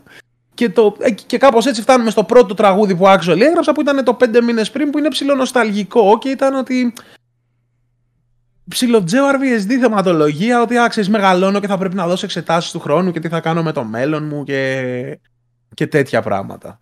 Δηλαδή έτσι αυτή ήταν η πορεία από το γράφω μαλακίτσες στο γράφω κάτι που με απασχολεί στο γράφω ξανά full μαλακίτσες γιατί ήρθε ο Πακ και τρώγαμε σουβλάκια και κάναμε άπαχα γιαούρτια. Στο α, τώρα θέλω να ξαναγράψω τα όσα έχει η ψυχούλα μου. Στο καλά εσύ μας το παίζεις μία αστείος, μία σοβαρός. Ε, γιατί δεν μπορεί ένας άνθρωπος να είναι και τα δύο. Όχι σκάσε, είστε φλόροι και πηγαίνατε σε ιδιωτικό, οπότε γιατί ραπάρετε εσείς, ξέρω εγώ. Σκούπι, δεν ξέρεις. και, και βγάζω όλα, όλη μου την κρίνια. ναι. Ε, ναι, ε, απλά ξέρεις τι, εμείς θα σου πετάμε η λέξη κλειδιά και εσύ θα θα αφήνεσαι μόνος σου, ρε παιδί μου. Καλά, θα πέ, μας κάνεις πέραν το ότι πρώτη είμαι στη ζωή. γά, γάματα πολυλογάς, εντάξει, είμαι ξέρεις ότι έχουν περάσει και τόσα χρόνια πλέον που όντως αυτά είναι ξέρεις, και λίγο ιστορίες. Μιλάω για άλλες εποχές. Δεν είχαμε ίντερνετ στο χωριό τότε. Οπότε κάπως έπρεπε να περνάμε την ώρα μας και λέμε δεν φτιάχνουμε ένα CD, όπως ξέρεις, λένε όλα τα παιδιά. Δεν θα το ξεχάσω. Αυτό με τα CD και με τα DVD ήταν ε, η μισή μου παιδική ηλικία πραγματικά. Κοίτα, εγώ πρόλαβα αρκετά από 90s γιατί ίντερνετ έβαλα να φανταστείς όταν ήμουν τρίτη γυμνασίου. Πρώτη Οκ. ηλικία. Ε, οι γονείς μου ήταν, ξέρεις, πιο 90s φάση. Δεν είχαμε ούτε καν υπολογιστή. Είχαμε έναν με δισκέτα, τον οποίο ενημερώθηκα μετά από χρόνια ότι είχα χαλάσει κάπως. Σαν έξυπνο πεντάχρονο που το άφησαν πάνω σε έναν υπολογιστή. Και, ρε Α, βλέπω παιδί εδώ μου, τα παιδιά story στο chat συζητάνε για ένα τραγούδι, το, το «Η ψυχή του Μανώλη», το οποίο μου το ανέφεραν και στο Tumblr προχτές. Το είχαμε γράψει εγώ με ένα συνονόματο, εν πάση περιπτώσει, που έχω, είχα σαμπλάρει νομίζω το My Immortal. Και είναι και η πρώτη φορά που τραγουδάω και πες να My τραγουδάω Immortal. ψηλό εσχρά. Ναι, Evanescence, bro. Λέγε. Ξέρεις. ναι, δεν, δεν ξέρω τι- τι- γιατί μου το αναφέρανε και ξέρεις, μου ξύσανε και εμένα αυτό μια φαγούρα στο πίσω μέρος του μυαλού που δεν ήξερα καν ότι, ότι είναι εκεί, ας πούμε. Ε, Όποιος το έχει χωρίς πλάκα να μου το στείλει, δεν το έχω. Και το Man, ε, τον άνθρωπο αυτό, το Μανώλη που ράπαρε με το ψευδόνυμο Man, του- του λέω το χειρότερο, ψευδό, το ψευ- χειρότερο ψευδόνυμο ever, του λέω. Τον πέτυχα μαλάκα στο χαλάνδρι πριν από κάνα χρόνο. Και τον κοιτάω, με κοιτάει. Σε έχουμε να μιλήσει. Με αυτόν ήμασταν και σε βάση συγκρότημα κάποτε τώρα. Δηλαδή, μετά ήμασταν στους Outsiders, το, το crew μου το τότε. Και τον κοιτάω, με κοιτάει. Λέω Μανώλη που λέει Εσύ είσαι ρε, ο Αλέ, ναι, ρε, ω, τι κάνεις, μπλα μπλα. Και αυτός έχει γίνει γραφίστα. Δεν ασχολείται πλέον με τη μουσική, αλλά ήταν ξέρεις πολύ cute, ε, ε, cute moment, ας πούμε, το να πετυχαίνεις κάποιον από τόσο παλιά. Ε, η Φένια λέει ότι υπάρχει στο YouTube η ψυχή του Μανώλη. Όντως, οκ. Α, άμα Google that shit then. Πάμε εδώ σε ερώτηση Ναι. γιατί θα αρχίσω πάλι να λέω γεροντίστικες ιστορίες. Εγώ περιμένω το Wolf να μιλήσει πόση Ε, ώρα, γιατί το σειρά έχουμε πάρει μου, ωραία. μονοκόμματα. Λοιπόν, Σειρά σου. Πριν ρώτησα σχετικά για μουσική βιομηχανία. Ξεκίνησα με την ιστορία του, του Βράδια Ξημέρωτα. Κάπου πήγαινε Μμμ. αυτό, αλλά μετά το αλλάξαμε, δεν πειράζει. Ε, ήθελα να Ναι, ρωτήσω. θες να το, θες, θα το ξαναμπούμε στην ερώτηση, γιατί Το- δεν περίμενε. είναι... Ε, Ήτανε, δι... Οκ. ήτανε δύο μέρη. Two-parter, οκ, ναι. Ακριβώς. Λοιπόν, το ένα μέρος ήταν αυτό, δηλαδή το ότι κάπου, από κάπου ξεκίνησε η όλη φάση. Ξεκίνησε να βγαίνει το όνομα προς τα έξω. Ξεκίνησες και εσύ να μπαίνεις σε μια φάση λίγο πιο πολύ να βγάζεις τραγούδια, να γράφεις και να γίνονται πιο πολύ published ουσιαστικά. ουσιαστικά. Οκ. Τώρα, εγώ θέτω την εξή ερώτηση. Από τότε μέχρι και σήμερα, που ξέρουμε όλοι, Soulmeister, ε, τα λέμε στην κόλαση, Χάρτον Βασίλειο, η KND, όλα τα άλμπουμ που έχεις βγάλει. Έχει αλλάξει καθόλου η, η όλη φάση του γράφω τραγούδια, βγάζω τη μουσική μου, ε, μουσική βιομηχανία, γίνομαι γνωστός, άμα αλλάζει δηλαδή πορεία, γνώσεις, όλα, όλο το πακέτο. Κοίτα, ε, μ, αυτό το οποίο έχει προσθεθεί, γιατί δεν δεν θα σου πω ότι έχει αλλάξει κάτι εν τέλει, αλλά έχει προσθεθεί σίγουρα ε, η αντίληψη ότι, ξέρεις, βιοπορίζομαι πλέον από αυτό, οπότε παίζει ρόλο, αλλά δεν έχω καταφέρει ποτέ μα ποτέ να εντάξω τον εαυτό μου σε κάτι το οποίο δεν μ' αρέσει. Δηλαδή να κάνω με το ζόρι κάτι επειδή θα έχει πέρασει, επειδή θα έχει επιτυχία, δεν, δεν μου έχει βγει και γνωρίζοντας ας πούμε και την, ε, την ιδιοσυγκρασία μου δύσκολα θα μου βγει. Μπορώ, θα, θα πειραματιστώ με χίλιες, χίλιες μαλακίες αλλά ποτέ μα ποτέ δεν θα πάω από μια πεπατημένη οδό. Και σε αυτό ευτυχώς ε, είχα την τύχη να γνωρίσω τη Μαρσό που αρχίσαμε να τρέχουμε και το δικό της project Οπότε τα, τα έξοδα, ας πούμε, τα προστοζήν μου τα βγάζω από εκεί. Και τα βγάζω και από το, το ποσοστό που έχω στο WNC. Οπότε δεν, χρεια, δεν έχει χρειαστεί ως τώρα σε καμία φάση να κάνω μια θυσία. Γιατί έχω και ένα κοινό το οποίο ξέρει ότι όταν αγοράσει το merch, ας πούμε, σαπορτάρει απευθεία σε μένα. Σαπορτάρει αυτό που προσπαθώ να κάνω. Οπότε έχω στηριχτεί σε αυτούς τους ανθρώπους που μπορεί να μην είναι αριθμητικά όσοι είναι οι άνθρωποι που έχουν ακούσει, ξέρω εγώ, light, αλλά θα σου πω ότι σε θέμα πόρωσης θεωρώ πως δικαίως έχω ένα από τα πιο πορωμένα κοινά για τον απλούστατο λόγο ότι δεν έχω προσπαθήσει ποτέ να... ε, δεν έχω προσποιηθεί μάλλον ποτέ πως είμαι κάτι πέρα από τον εαυτό μου, οπότε όποιος με γνωρίζει και βρίσκει κάτι σε αυτό ε, που ταυτίζεται, που τον ενδιαφέρει ή που θαυμάζει σε μένα δεν φεύγει εύκολα. Γιατί δημιουργούμε μια αληθινή σχέση. Οπότε δεν έχει χρειαστεί ποτέ εγώ να πω το αχ, ε, τι θα μπορούσα να κάνω για να με μάθει περισσότερος κόσμος. Δεν με, δεν με νοιάζει να με μάθει περισσότερος κόσμος. Ενώ ότι αν θέλει να με μάθει, ας με ψάξει αυτός. Γιατί εγώ ξέρω ότι οι άνθρωποι οι οποίοι με ακούνε έτσι κι αλλιώς λένε τα καλύτερα για μένα. Έχω δει πάρα πολλούς ανθρώπους να μπαίνουν από σπόντα σε αυτό το πράγμα και να μένουν για χρόνια, ας πούμε. Οπότε να κάνω μία κίνηση που να είναι κάτι που δεν μου αρέσει, δεν μου ταιριάζει, δεν, δεν, δεν, δεν θα το έκανα. Ας πούμε θα σου πω ότι τώρα έχουμε, έχουμε, έχουμε με τη Μαρσό. Απλά ξέρεις, πολλές φορές σκέφτομαι πώς φαίνεται από την απ' έξω ότι με τη Μαρσό τώρα ετοιμάζουμε το πρέπει να φύγει.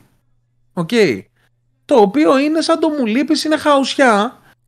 Αλλά εμένα μου μίλησε πάρα πολύ από όταν το γράφαμε. Αυτό το είχαμε γράψει στην αρχή σε ένα μπιτάκι τραπόμπιτο, ξέρω εγώ. Μια μαλακία, ένα type beat.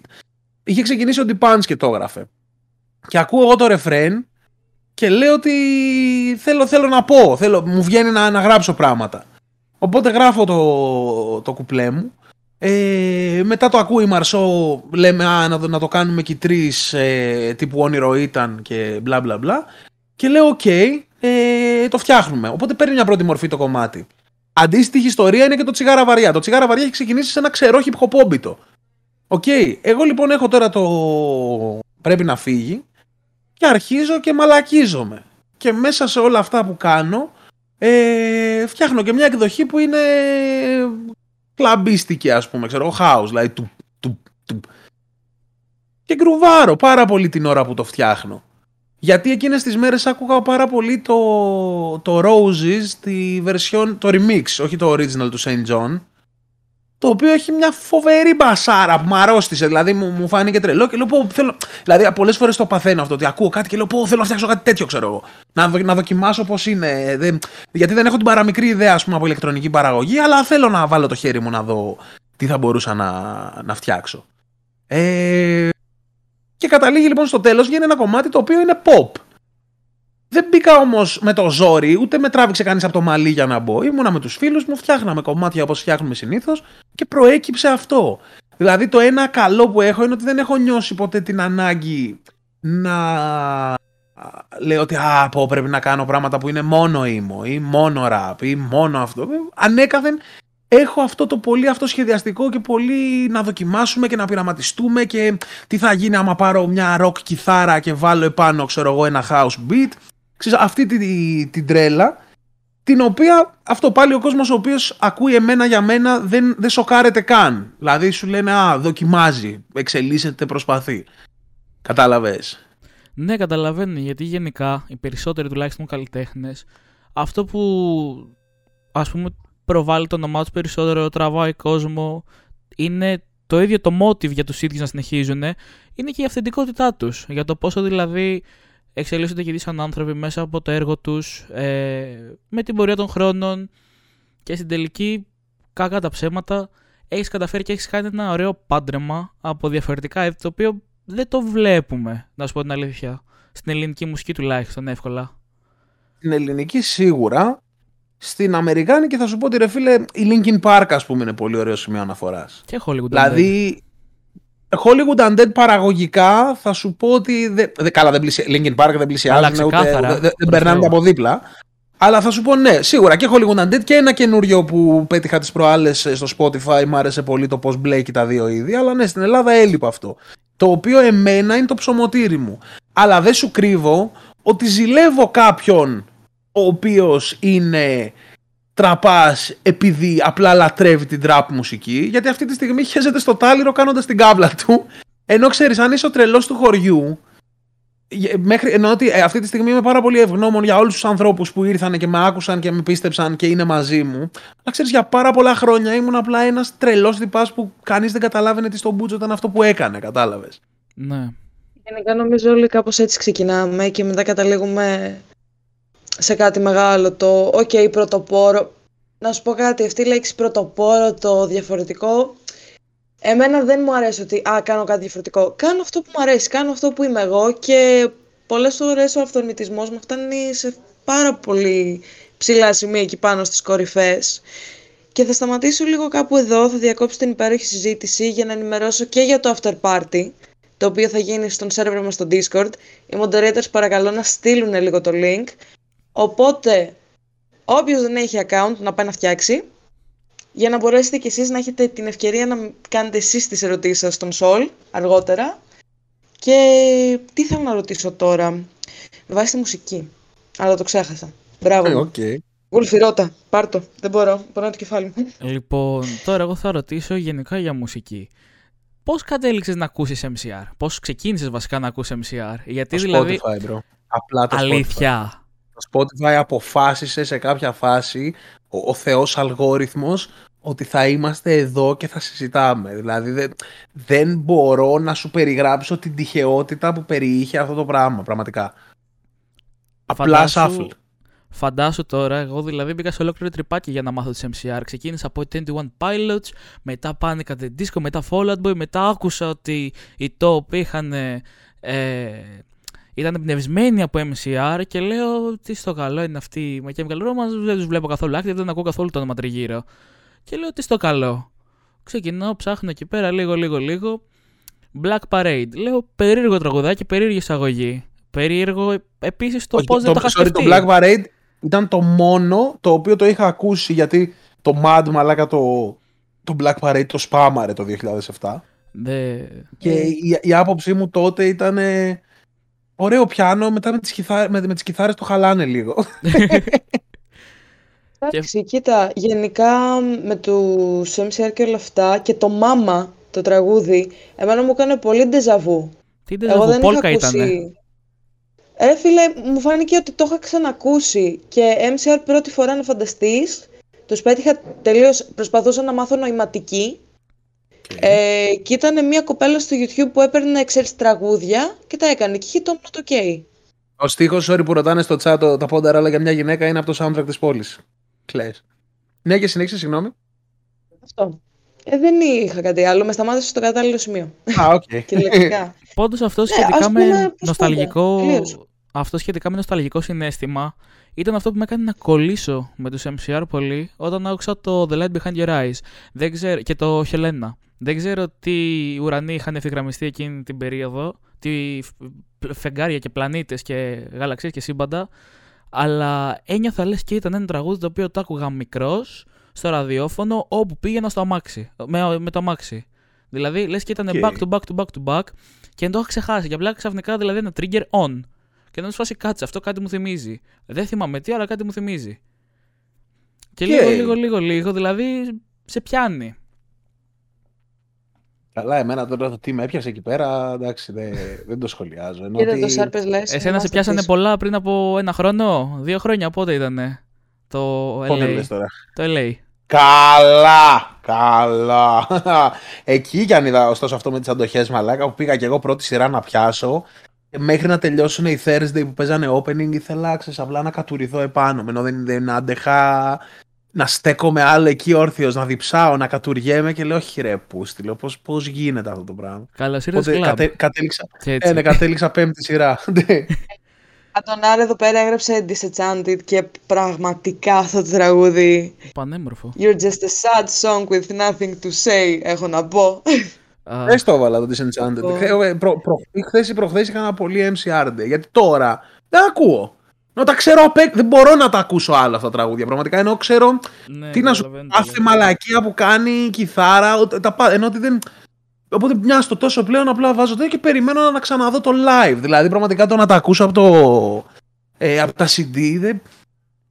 Εντάξει, ενώ δεν, δεν, δεν αντέχω να τα ξανακούσω. Πραγματικά τα, τα, ε, δεν καταλαβαίνετε το, το μέγεθος ας πούμε της, δεν άκουγα άλλη μουσική για πολύ πολύ καιρό δηλαδή αυτά τα, τα, τα τέσσερα αριστουργήματα και τα conventional weapons ας πούμε δε- δε- Πω. ήταν το ψωμοτήρι μου για ένα, ένα χρόνο παίζει να μην έπαιξε τίποτα άλλο στα αυτιά μου Όχι μόνο conventional weapons και ε, πάρα πολύ ωραία από Danger Days, το 0% που δεν έχει μπει στο album και το Fuck This World Wide World, κάπου Κοίτα, από, από, FTWW. από B- ε, B-sides που δεν μπήκαν στα album, στο Heaven Help Us από τον Black Parade πεθαίνω. Ναι, Να, παίζει να είναι από τα αγαπημένα μου κι ας, μείνει, κι ας ε, το θεωρούν B-side.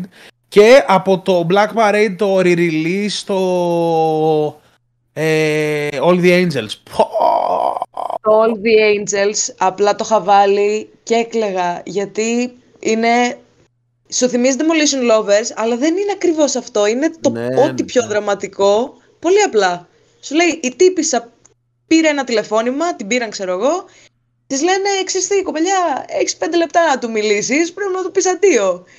Και μετά απλά μπαίνει All the Angels σε του και είσαι μας, τι γίνεται, κλαις. Ναι, ναι, Λέω σαν μόνη που μου. να λέγα. Το Gravity, ένα από τα Τρομερή αγαπημένα δουλειά μου να λέει κάνει. κάποιος. Καλά, στο Gravity είναι πολύ ωραίο. Ποιο Γενικά, άλλο; μ' αρέσει Το πάρα πολύ Far- το ότι έχεις επηρεαστεί δεν... και έχεις πάρει πολύ ωραία στοιχεία, δηλαδή και τα έχεις εντάξει ωραία και τα έχεις παντρέψει μαζί με τις ρίζες σου, ας πούμε, που έχεις ξεκινήσει να ακούς κυρίως hip hop. Ναι, από ναι, όχι, το μουσική. hip hop, το hip hop δεν, μπο- δεν θα το ξέκοβα. Δηλαδή, δεν, αρχικά δεν, δεν είμαι αρκετά καλός τραγουδιστής για να το ξεκόψω, δεν με παίρνει και ιδιαίτερα. Βέβαια, θα μου πεις: Έχω ακούσει live ανθρώπους και ανθρώπους, οπότε συνειδητοποιήσω ότι πολλοί κόσμοι που κάνει καριέρα δεν είναι καλός τραγουδιστής. Αλλά. Ε, όχι, το hip hop μου αρέσει γιατί όπως καταλάβατε και από την ε, τόσο ωραία κουβέντα μας είμαι πολύ πολύ λογάς σαν άνθρωπος. Δηλαδή όταν κάτι σηκώνει ανάλυση μπορώ να κάτσω με τις ώρες να το, να το συζητάω. Αντίστοιχα όταν είναι να γράψω ένα τραγούδι και έχω ένα θέμα δεν μπορώ να το εξαντλήσω σε 8 στίχους. Θέλω να έχω το, ε, Το το, capacity. χώρο, το χώρο ναι, να πω Ναι. αυτά τα πράγματα. Πάντως, Νομίζω η- Το rap σε βοήθησε σε αυτό. Ότι ξέρεις τι, λες πάρα πολλές λέξεις μαζί, σε ένα πολύ γρήγορα, αλλά περνάς το μήνυμα πολύ όμορφα. Και το έχεις παντρέψει πάρα πολύ ωραία. Ευχαριστώ πάρα πολύ. δηλαδή, στο... Ποιο μου ωραία... Καλά, τώρα έχω κολλήσει, άσε με σήμερα. Ε, μήπως να πάρουμε καμιά ερώτηση από το Discord, γιατί βλέπω εδώ πέρα έχουν τρελαθεί. Πάντως εγώ, μέχρι να βρεις μια ερώτηση, εγώ θα πετάξω το, τη δικιά μου έτσι τη σποντίτσα. Πέτα τη δικιά σου, παιδί μου. Α, αρκετοί λένε πως και ο Τζεράρντ δεν έχει καλή φωνή. Και ότι Μα ουσιαστικά... δεν, μα Ε, δεν έχει. πάρτε πίσω. Ε, ναι, είναι λίγο. Τι να αυτό, πάρεις, δηλαδή, bro. Ο, ο Τζεράρντ ήταν. Ο, μα ένας από τους λόγους που με ενέπνευσαν τόσο είναι ότι ο- όταν το είδα live, λέω oh man όντως δεν. Ενώ ότι όταν έχεις ακούσει τον Μπρέντον, ας πούμε. ξέρω Καλά. Εγώ, Ενώ ότι βλέπεις ότι α, σε αυτό το είδος υπήρχαν και άνθρωποι με φωνάρες. Και ο Τζεράρντ, ρε φίλε, τραγούδαγε φούλα από την ψυχή του. Βελτιώθηκε ακραία από το πρώτο άλμπουμ μέχρι Ναι. το, το solo του. Και βλέπεις ότι βρήκε τα πατήματά του. Εγώ εκεί συνειδητοποίησα για, για πρώτη φορά ότι it's okay ρε bro, απλά κάντο. Κατάλαβες, δηλαδή ότι ε, αυτό, αυτό πήρα από το attitude του Τζεράρντ ότι είχαν και το όλο story του πώς αρχίσανε γιατί ήταν μετά τους με δίδυμους δίδυμους πύργους πύργους, και ναι. αυτό και ένιωθε την ανάγκη να το ξεκινήσει και λέω ότι αυτή η ανάγκη κερδίζει τα πάντα στην πραγματικότητα. Δηλαδή Κάπως έτσι μου βγήκε εμένα με το Cool Kids, ας πούμε, ότι ήταν όντως ανάγκη και λέω ότι, OK, αν, αυ- αν η ανάγκη αυτής της έκφρασης απαιτεί να μάθω να τραγουδάω, θα μάθω να τραγουδάω άμα το σπίτι μου. Και θα πάρω πάσα από αυτό. Μμμ. Ε, με βάση εξωτερικό και όλα αυτά, Τζεράρντ, καλά, ο Γεράρδος είναι, είναι πραγματικά αστέρι του πας. Τέλος πάντων, έχουμε εδώ πέρα μία ερώτηση από τον Splash Ember, εξ παρακαλώ. Ε, πώς νιώθεις με την πορεία της μουσικής στη χώρα μας και αν είχες την επιλογή να κάνεις καριέρα στο εξωτερικό θα το έκανες; Ε, με την πορεία της μουσικής στη χώρα μας δεν είναι ότι έχω νιώθω κάτι συγκεκριμένο, ενώ η πορεία είναι ότι ήταν πάντοτε υπάρχουν πάρα πολύ καλά συγκροτήματα, υπάρχουν πάρα πολύ μέτρια συγκροτήματα και κακά συγκροτήματα. Ενώ ότι η πραγματική αναλογία δεν αλλάζει. Απλά ξεστήνουμε πολλές φορές να πιστεύουμε ότι στο παρελθόν είχε καλύτερη μουσική γιατί προφανώς από το παρελθόν ακούμε μόνο τα καλά που μείνανε και δεν ακούμε όλους τους ε, ανθρώπους που βγήκανε ever. Ε, Οπότε είμαι κομπλέ με το πώς πάει η μουσική. Χαίρομαι που βρήκα εγώ το χώρο μου ας πούμε και ε, κατάφερα να μιλήσω στους ανθρώπους που ήθελα να μιλήσω και θεωρώ ότι η μουσική βιομηχανία πάει καλύτερα αυτή τη στιγμή γιατί έχει αγκαλιάσει το ίντερνετ και ψήνεται κάπως να υποστηρίξει και πιο ανεξάρτητες φωνές. Ε, και ποιο ήταν το δεύτερο σκέλος γιατί μπήκα στο τρυπάκι μου και ξέχασα; It's okay. Ε, αν είχες την επιλογή να κάνεις καριέρα στο εξωτερικό θα έκανες. Αν είχα την επιλογή. ε, Ρε φίλε, θα σου πω το εξής. Αν πατούσα ένα κουμπί και γινόμουν ο νούμερο ένα, ναι, δεν θα γινόμουν πολυεκατομμυρίου. Αν γινόμουν ο Drake, δεν θα γινόμουν, ξέρω εγώ, πολυεκατομμυριούχο. Αλλά δεν νομίζω πως είναι αυτή. Είχα την επιλογή και ακόμα την έχω να ξεκινήσω να προσπαθήσω να κάνω τα βήματά μου. Δηλαδή δεν θα ήθελα να πω ότι α, θα ήθελα να μου χαρίσει κάποιος μια καριέρα. Στο να προσπαθήσω δεν το έχω προσπαθήσει για τον απλούστατο λόγο ότι αφενός μου αρέσουν πάρα πολύ τα ελληνικά, σαν γλώσσα και το πόσα μπορούν να εκφράσουν. Αφετέρου προτιμώ να είμαι ο βασιλιάς στο χωριό μου παρά να είμαι, ξέρω εγώ, πρίγκιπας ε, στη Μεγαλούπολη. Δηλαδή το, το να ήμουν ένα μικρό act ε, στο εξωτερικό δεν θα με έκαιγε τόσο. Να έχει και αυτό τα θετικά του. Ενώ ότι και, και μεσαίου, μεσαίου επίπεδου act να είσαι, θα τουράρεις τον κόσμο, θα δεις, ε, ξέρεις, ε, καινούριες χώρες, μπλα μπλα μπλα. Αλλά εμένα μου αρέσει περισσότερο να. Η φιλοδοξία τουλάχιστον το ότι μπορεί στην Ελλάδα να αφήσω το στίγμα μου και να δημιουργηθεί από κάποιον ο οποίος επηρεάστηκε από μένα κάτι μεγάλο. Κατάλαβες; τα... Ναι, κατάλαβα πώς το λες. Μέσα σε αυτά τα εισαγωγικά βασίλειο έχουμε εδώ πέρα από την ε, Lead. Ε, πώς νιώθεις που έχεις βοηθήσει τόσα άτομα και χάρη σε σένα είναι ακόμη εδώ; Είναι, είναι, είναι φοβερό, δεν μπορώ να το περιγράψω σαν συνέστημα. Δηλαδή κάθε φορά γιατί την έχω λάβει και στο Tumblr αρκετές φορές αυτήν την ερώτηση, αλλά δεν υπάρχουν λόγια, ρε φίλε. Δηλαδή ότι ξεκίνησα κιόλας ε, στο Cool Kids έκανε ένα ένα rebranding ας πούμε του εαυτού μου και της καριέρας μου και του τι ήθελα να πω και έγινε πολύ πιο εξωστρεφές. Δηλαδή στα προηγούμενα μου CD ήθελα να μιλήσω για μένα απλά για να τα βγάλω από μέσα μου και ας το άκουγε μόνο ένας άνθρωπος σχέστηκα. Στο Cool Kids ήθελα οποιοδήποτε άνθρωπος χρειαζόταν αυτή την αγκαλιά και αυτό το φίλο να, να, να, να το βρει και να το έχει. Και ξέρεις με το να το βλέπεις όλο αυτό να γιγαντώνεται και να φτάνει σε ένα σημείο που όχι μόνο βοηθάει αυτό ανθρώπους, αλλά βοηθάει ανθρώπους να βοηθήσουν ανθρώπους, νιώθεις σίγουρα ολοκλήρωση, ρε φίλε. Δηλαδή, νιώθεις κάτι παραπάνω από επιτυχία. Δηλαδή, αυτό ε, ένιωσα μέσα μου και δεν μπορεί να μου στερήσει κανείς αυτό το συνέστημα ότι μπορεί να μην άλλαξε όλος ο κόσμος, αλλά άλλαξε ένα κομμάτι του. αυτό είναι μεγάλο πράγμα να το νιώσεις, ας πούμε, μια φορά στη ζωή σου. Τι να σου πω, πραγματικά προσπαθώ να συλλάβω αυτό που λες αυτή τη στιγμή και να βάλω τον εαυτό μου σε μια τέτοια θέση. Γιατί, κοίτα, και εμείς κάτι κάνουμε αυτή τη στιγμή. Και μπορεί να έρθει ένας να μας πει, ξέρω εγώ, παιδιά, με βοηθήσατε σε μια δύσκολη στιγμή, γέλασα μαζί σας. Απλά η χαρά αυτού του ανθρώπου δεν είναι μόνο το άλλαξε, είναι ότι κράτησε έναν άνθρωπο ζωντανό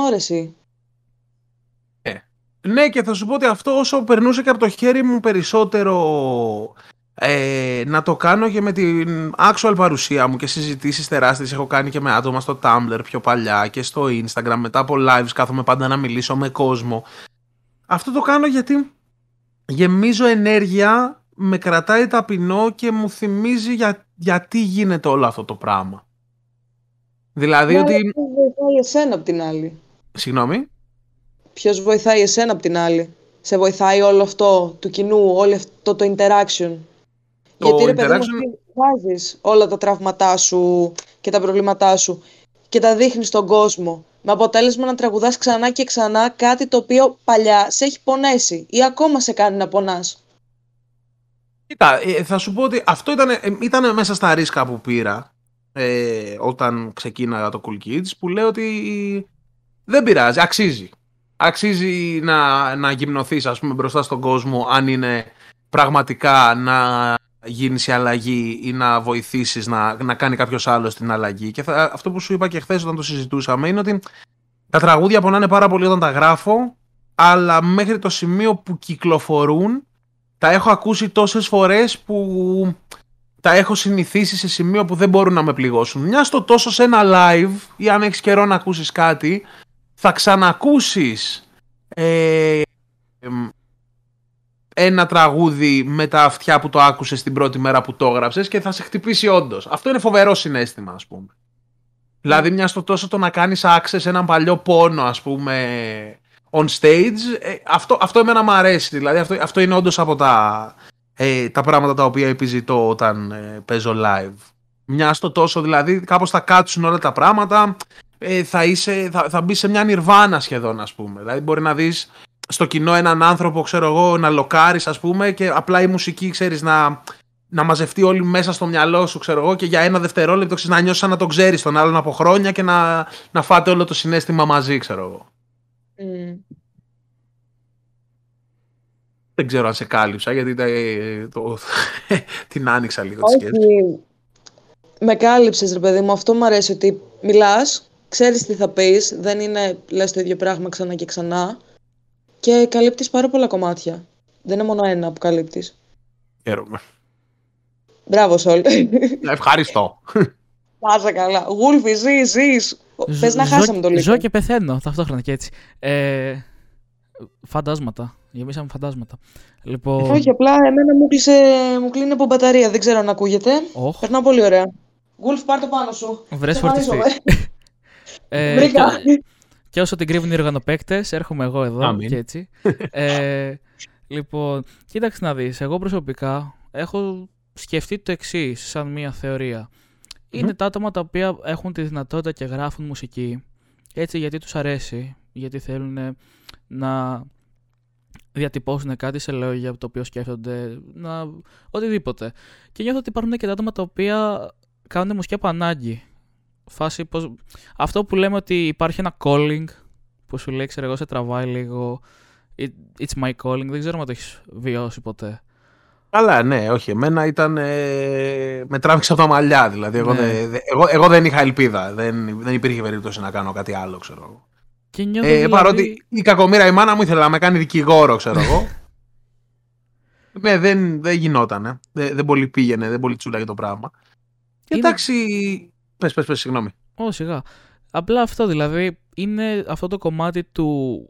Της, α- η διαφορά του να έχεις ανάγκη κάτι και να νιώθεις ότι πρέπει να βγει από μέσα σου και ότι με το να το κάνεις σε βοηθάει και σένα ή ότι το κάνεις interpret διαφορετικά και λες ότι ξέρεις κάτι, εγώ έπαθα κάτι, ε, με βοήθησε αυτό, άμα το κάνω αυτό ας πούμε, δηλαδή άμα με βοήθησε εμένα ας πούμε μουσι- η μουσική κάποιου, μπορεί να το σκεφτείς και να σου βγει και σένα στα πλαίσια του θέλω να κάνω κι εγώ μουσική να βοηθήσω κάποιον όπως με βοήθησε και εμένα όταν ήμουν εγώ κάπου δύσκολα όταν με βοήθησε, όταν με έμαθε να μάθω κάτι ε, το οτιδήποτε Ναι, απλά θα σου πω ότι εγώ δεν.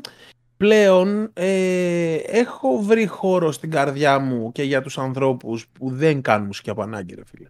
Κάνουν Ναι. μουσική, επειδή έχει πλάκα. Ρε φίλε, στο τέλος της ημέρας, εγώ θα σου πω ότι έχει και πολύ πλάκα να κάνεις μουσική. Εννοώ Όντως. ότι το, το, πόσα, το πόσα μαθαίνεις, το... Είναι, ρε παιδί μου, άλλος παίζει ποδόσφαιρο, ξέρω εγώ. Άλλος κάθεται στούντιο και γράφει τραγούδια και στα τραγούδια του είναι σκου, σκου, ξέρω εγώ. Δεν, δεν τα κάνει. Δεν είναι ότι δεν υπάρχει χώρος και για αυτά στη ζωή μας, ας πούμε. Και δεν είναι όλες οι ώρες για να ακούσει το χάρτινο Βασίλειο. Και το καταλαβαίνω. Αυτό εγώ έχω μάθει, ας πούμε, να το, να το αποδέχομαι. Ότι εγώ έχω τραβήξει ένα μονοπάτι το οποίο είναι δύσβατο. Δεν πρόκειται ποτέ να ακούς ε, στο, στο γάμο σου, στο Μάιστερ, ξέρω εγώ. Καλά, Βέβαια, ποτέ εντάξει, δεν μετά, ξέρεις. ε, αυτό θέλω να σου πω. Ναι, είδα ανθρώπους να με κάνουν τατουάζ. Οπότε λέω ναι, οκ, κάποιοι άνθρωποι μπορεί να με ακούνε μέχρι και στο γάμο τους, ξέρω εγώ. Σου Εντάξει, λέω στη. άμα βγάλεις αυτό το στη- περιβόητο το ζεμπέκικο Καλά, ισχύει, εντάξει. Κρατηθείτε, έχουμε χρόνια ακόμα. Αλλά. ε, ναι, και θα σου πω ότι κιόλας για μένα, ο λόγος που δεν το υποτιμώ, ας πούμε, τους ανθρώπους που γράφουν ε, τραγούδια χωρίς να βάζουν την ανάγκη στη μέση, είναι ότι για μένα ε, είναι και πάρα πολύ ωραία διαδικασία το, το χαρούμενο part. Δηλαδή το είμαστε στο live και το ότι ξέρεις κοιτάζω ανθρώπους που έχουν έρθει εκεί και παίζει ξέρω εγώ την τελευταία ας πούμε πενιά ο Δεσποτίδης ας πούμε και τελειώνει το κομμάτι και ξέρεις εγώ βγαίνω για ένα δευτερόλεπτο από το ρόλο μου γιατί ξέρεις έχω μπει να τα δώσω όλα ας πούμε μπλα μπλα και σηκώνω το κεφάλι μου και βλέπω ανθρώπους χαμογελαστούς, ανθρώπους να φωνάζουν και λέω ναι Έκσταση, ρε άμα. μαλάκα ξέρω εγώ. Ε, έκσταση Έκσταση, ναι, και λες, λέω, το, το χαίρομαι πάρα πολύ γι' αυτό. Μετά, επειδή είμαι νέρντουλας, χαίρομαι πάρα πολύ να, το ότι μαθαίνω πράγματα. Δηλαδή, το ότι θα κάτσω και θα αναλύσω το... Θα αναλύσω, θα κάτσω και θα ζητήσω από κάποιον να μου μάθει πώς ηχογραφούμε την ηλεκτρική κιθάρα σωστά. Δηλαδή, από την... Ε, πώς το λένε, από την πρώτη φορά που έκανα τραγούδι με ροκ κιθάρα που δεν ήξερα που μου πάντα τέσσερα, μέχρι σήμερα που μπορώ αν χρειαστεί να γράψω μια μπάντα πλην τα τύμπανα κατά πάσα πιθανότητα, ξέρω να τη γράψω. Ξέρω να, να την, ε, να, πού θα μπει το μικρόφωνο, σε τι στάθμη θα πάρεις τα πάντα. Αυτή η διαδικασία εμένα μου αρέσει πάρα πολύ. Γι' αυτό το λόγο, ε, ε, ό,τι beat και να μου έρθει, δεν ψάχνω κάποιον που να το κάνει ήδη καλά. Θέλω να μάθω να το κάνω εγώ. Θες να είναι τραπίλα, θα μάθω να κάνω τραπίλε. Δεν με νοιάζει. Θες να σου κάνω ρεγκετόν, θα μάθω να κάνω ρεγκετόν. Δηλαδή Πόσα- δεν. Πες, πες. Πώς ακριβώς έφτασες σε αυτό το κομμάτι, του να μπορέσεις να ψαχτείς και να βρεις αυτό που θες να μάθεις και να το μάθεις; Δηλαδή, πέρα από το περίφημο, ξέρω εγώ, ίντερνετ ή κάποια εγκυκλοπαίδεια όπως πιο παλιά, βοήθησε καθόλου το κομμάτι του ότι ήδη Ρε μαλάκα στο ίντερνετ. Εμένα δεν, δεν ξεκίνησα να κάνω μουσική το 1800, ξέρω. εγώ. Όχι. Όχι, εννοώ τύπου βοήθησε καθόλου το γεγονός ότι και επειδή είσαι και εσύ μουσικός και ξεκίνησες να κάνεις κάποιους κύκλους, ότι είχες κάποια άτομα που- που είναι έτσι εξειδικευμένα που να μπορεί να σε βοηθήσουν, ναι.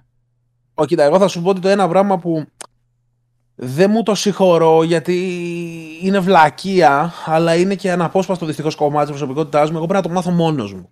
Δηλαδή, εγώ κάθε φορά πρέπει να επανεφεύρω τον τροχό. Και αυτό που σου λέω ότι θα ρωτήσω πλέον κάποιον να μου μάθει πώς ηχογραφούμε μια κιθάρα, είναι ένας, ας πούμε, Solmeister 14 χρόνια από όταν δοκίμασε να ηχογραφήσει πρώτη φορά. Και από αυτά τα 14 χρόνια, ε, τα πρώτα 10 ή 11 ε, ό,τι έπρεπε να μάθω να το κάνω, το πήγαινα με το αυτή, δοκίμαζα, στα, ε, δοκίμαζα, πέταγα, έκανα. Δεν, δεν, δεν έχω δει ποτέ tutorial, ας πούμε. Μμ. Γιατί είμαι βλάκας όμως. Δηλαδή αυτό δεν, δεν θα μπορούσα να το, να το συστήσω σε κανένα σαν σωστό τρόπο. Απλά θα σου πω ότι αν πάρεις αυτό το ηλίθιο μονοπάτι το αγκαθόστρωτο, στο τέλος βγαίνεις με μια άλλη αντίληψη για τα πράγματα. Έχεις δει πως φτιάχνεται το λουκάνικο που λένε οι Αμερικάνοι, ξέρω εγώ. Ναι. Κατάλαβες. Δηλαδή, πολλοί κόσμος εγκλωβίζεται πολύ εύκολα και, πα... και παγώνει. Κολλάει πολύ εύκολα γιατί άμα έχεις μάθει με tutorial μόνο, ξέρεις αυτό που σου μάθανε εκεί. Ναι, θα δεις άλλο ένα tutorial και θα ξέρεις και αυτό, μπλα μπλα. Αλλά δεν. Πολλές φορές πολλοί κόσμος δεν ξέρει γιατί. Δηλαδή, σου λέει ο άλλος, ε, βάλε ένα κομπρέσορα, ε, κόψε, κάνε ένα high pass, ας πούμε, σε όλα τα elements, κάνε ένα low pass στον μπάσο, ξέρεις τώρα, σου λέω μαλακίες όρους, whatever αλλά δεν, δεν καταλαβαίνεις γιατί. Γιατί το κάνεις. Εγώ με τα χρόνια τα έκανα τόσο λάθος που κατάλαβα γιατί. Γιατί ήταν λάθος και ως εκ τούτου πώς μπορώ να το κάνω σωστά. Όλη Σε αυτή η έχω διαδικασία. ακούσει τώρα δύο-τρεις φορές Μμ. Που είπες ρε παιδί μου, η μάνα μου ήθελε να πάει δικηγόρο, ιδιωτικά σχολεία και τέτοια. Yeah. Είχε στήριξη γενικά, γιατί από ό,τι κατάλαβα έρχεσαι από ένα περιβάλλον που ξέρεις, ήθελε να κάνεις κάτι τελείως διαφορετικό από αυτό που κάνεις σήμερα. Ναι, Πώς θα σου- κατάφερες ρε παιδί μου να βρεις αυτό το, το θάρρος, αυτό το επαναστατικό, να πεις εγώ θα κάνω μουσική, εγώ θα γίνω rockstar, ξέρω εγώ. Ε, ε, καλά, σε πρώτη φάση θέλω να γίνω rapper underground τώρα. Το rockstar ήρθε, Ε. ήρθε πολύ μετά. Αλλά ήταν ότι, ρε παιδί μου, θα σου πω ότι δεν, δεν ήξερε η μάνα μου ακριβώς τι είχα στο μυαλό μου. Οπότε το φοβόταν αρκετά. Γι' αυτό το λόγο ήθελε ε, να με σπρώξει προς μια δουλειά ψηλό σίγουρη σε πολλά εισαγωγικά λες και είναι καμιά δουλειά σίγουρη αλλά σου λέω μια δουλειά που έχει ένα πεπατημένο δρόμο εν πάση περιπτώσει.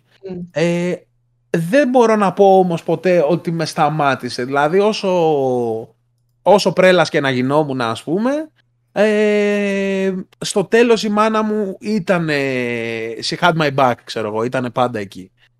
Δεν, δεν, δεν, ήταν, δεν, ένιωσα, πο- δεν πήρα ποτέ το πω άμα το κάνεις αυτό θα απογοητευτώ. Και Οκ, μετέπειτα αυτό είναι όταν- πολύ όμορφο. Είναι όντως, είναι όντως γιατί καταλαβαίνω ότι και για εκείνη δεν ήταν εύκολο.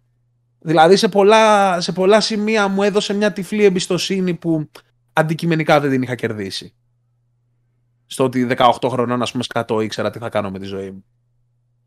Εντάξει, είναι λίγο περίεργα αυτά τα χρόνια. Και Είναι. από τη μία, ρε παιδί μου, κοίτα αυτά τα χρόνια εγώ και ο Ούλφ. Έτσι, τώρα πάμε 19, ας πούμε.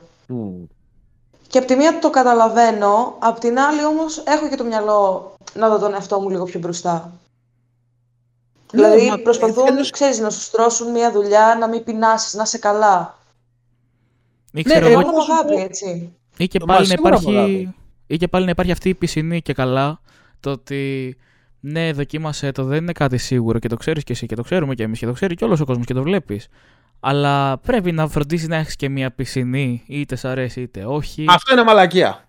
Αυτό το θεωρώ μαλακία. Δηλαδή, εγώ θα σου πω το εξής. Αν αποφασίσεις ότι θέλεις τη μουσική να την κρατήσεις για χόμπι, ναι, πήγαινε, σπούδασε και συνέχισε να παίζεις μουσική, γαμάει. Ενώ ότι ακόμα και να μην θες ποτέ να τη συνεχίσεις για να φτάσεις κάπου και απλά σ' αρέσει η μουσική, εγώ θεωρώ ότι είναι από τα καλύτερα χόμπι που μπορείς να έχεις. Είναι ψυχαναλυτικό, είναι αγχολητικό, έχει πάρα πολλά ε, καλά στοιχεία για να θες να συνεχίσεις να το κάνεις. Αλλά αν, καλέ μου άνθρωπε, ε, κοιταχτείς τον καθρέφτη και αποφασίσεις ότι θέλεις να γίνεις ε, τραγουδιστής στο επάγγελμα, ε, μην τολμήσεις να σπουδάσεις τίποτα άλλο απλά θα χάσεις το χρόνο σου γιατί άμα είναι να γίνεις ε, μουσικός θα γίνεις λίγο πολύ μέχρι τα 30 σου.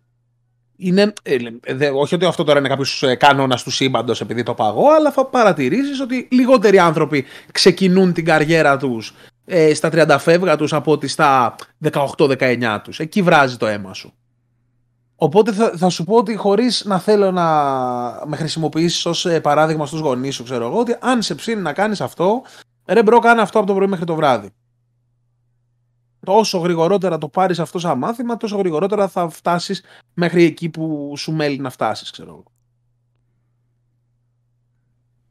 Είναι γενικά σημαντικό το να, να ξέρει κάποιος τι θέλει να κάνει, να, να είναι σίγουρος ότι θέλει να ακολουθήσει ένα συγκεκριμένο μονοπάτι επειδή το θέλει το ίδιο το άτομο και όχι επειδή το επιβάλλει ο περίγυρος ή η κοινωνία η ίδια, ξέρω εγώ. Τύπου γίνε γιατρός. Να προσθέσω συγγνώμη σε αυτό που λέει η αρετή. Ναι, γιατί λέει, η αρετή λέει εκτός. Η αρετή, καλά, η Αφροδίτη. Λέει εκτός και αν κάνεις ε, DIY και δεν σε ενδιαφέρει να βγάλεις φράγκα. Το είπα αυτό πριν, ότι άμα θες να το κρατήσεις σαν χόμπι, προφανώς σαν χόμπι, μάλλον ναι, OK, okay, έχεις δίκιο. Το χόμπι είναι λάθος γιατί μπορεί να θες να δημοσιεύεις, αλλά να μην σε νοιάζει να βγάλεις φράγκα. Ναι, εγώ σου μιλάω για τον βιοπορισμό από αυτό το πράγμα. Γιατί ο βιοπορισμός από αυτό το πράγμα στο τέλος της ημέρας συνειδητοποιείς ότι είναι μια δουλειά. Το ότι είναι υπέροχο γιατί σου αρέσει πολύ η δουλειά σου αλλά για να είσαι σωστός ε, πρέπει να το αντιμετωπίσεις με τον επαγγελματισμό ενός ανθρώπου που δουλεύει. Δηλαδή εγώ όταν έρχομαι στο live έρχομαι για να τα γαμίσουμε. Το, το δευτερόλεπτο που θα πατήσω το stage ε, μέχρι το δευτερόλεπτο που θα ξαναπάω στο καμαρίνι μου είμαι 100% εκεί πέρα, 100% χήμαρος, 100% αφήνω το συνέστημά μου να, να κυλήσει.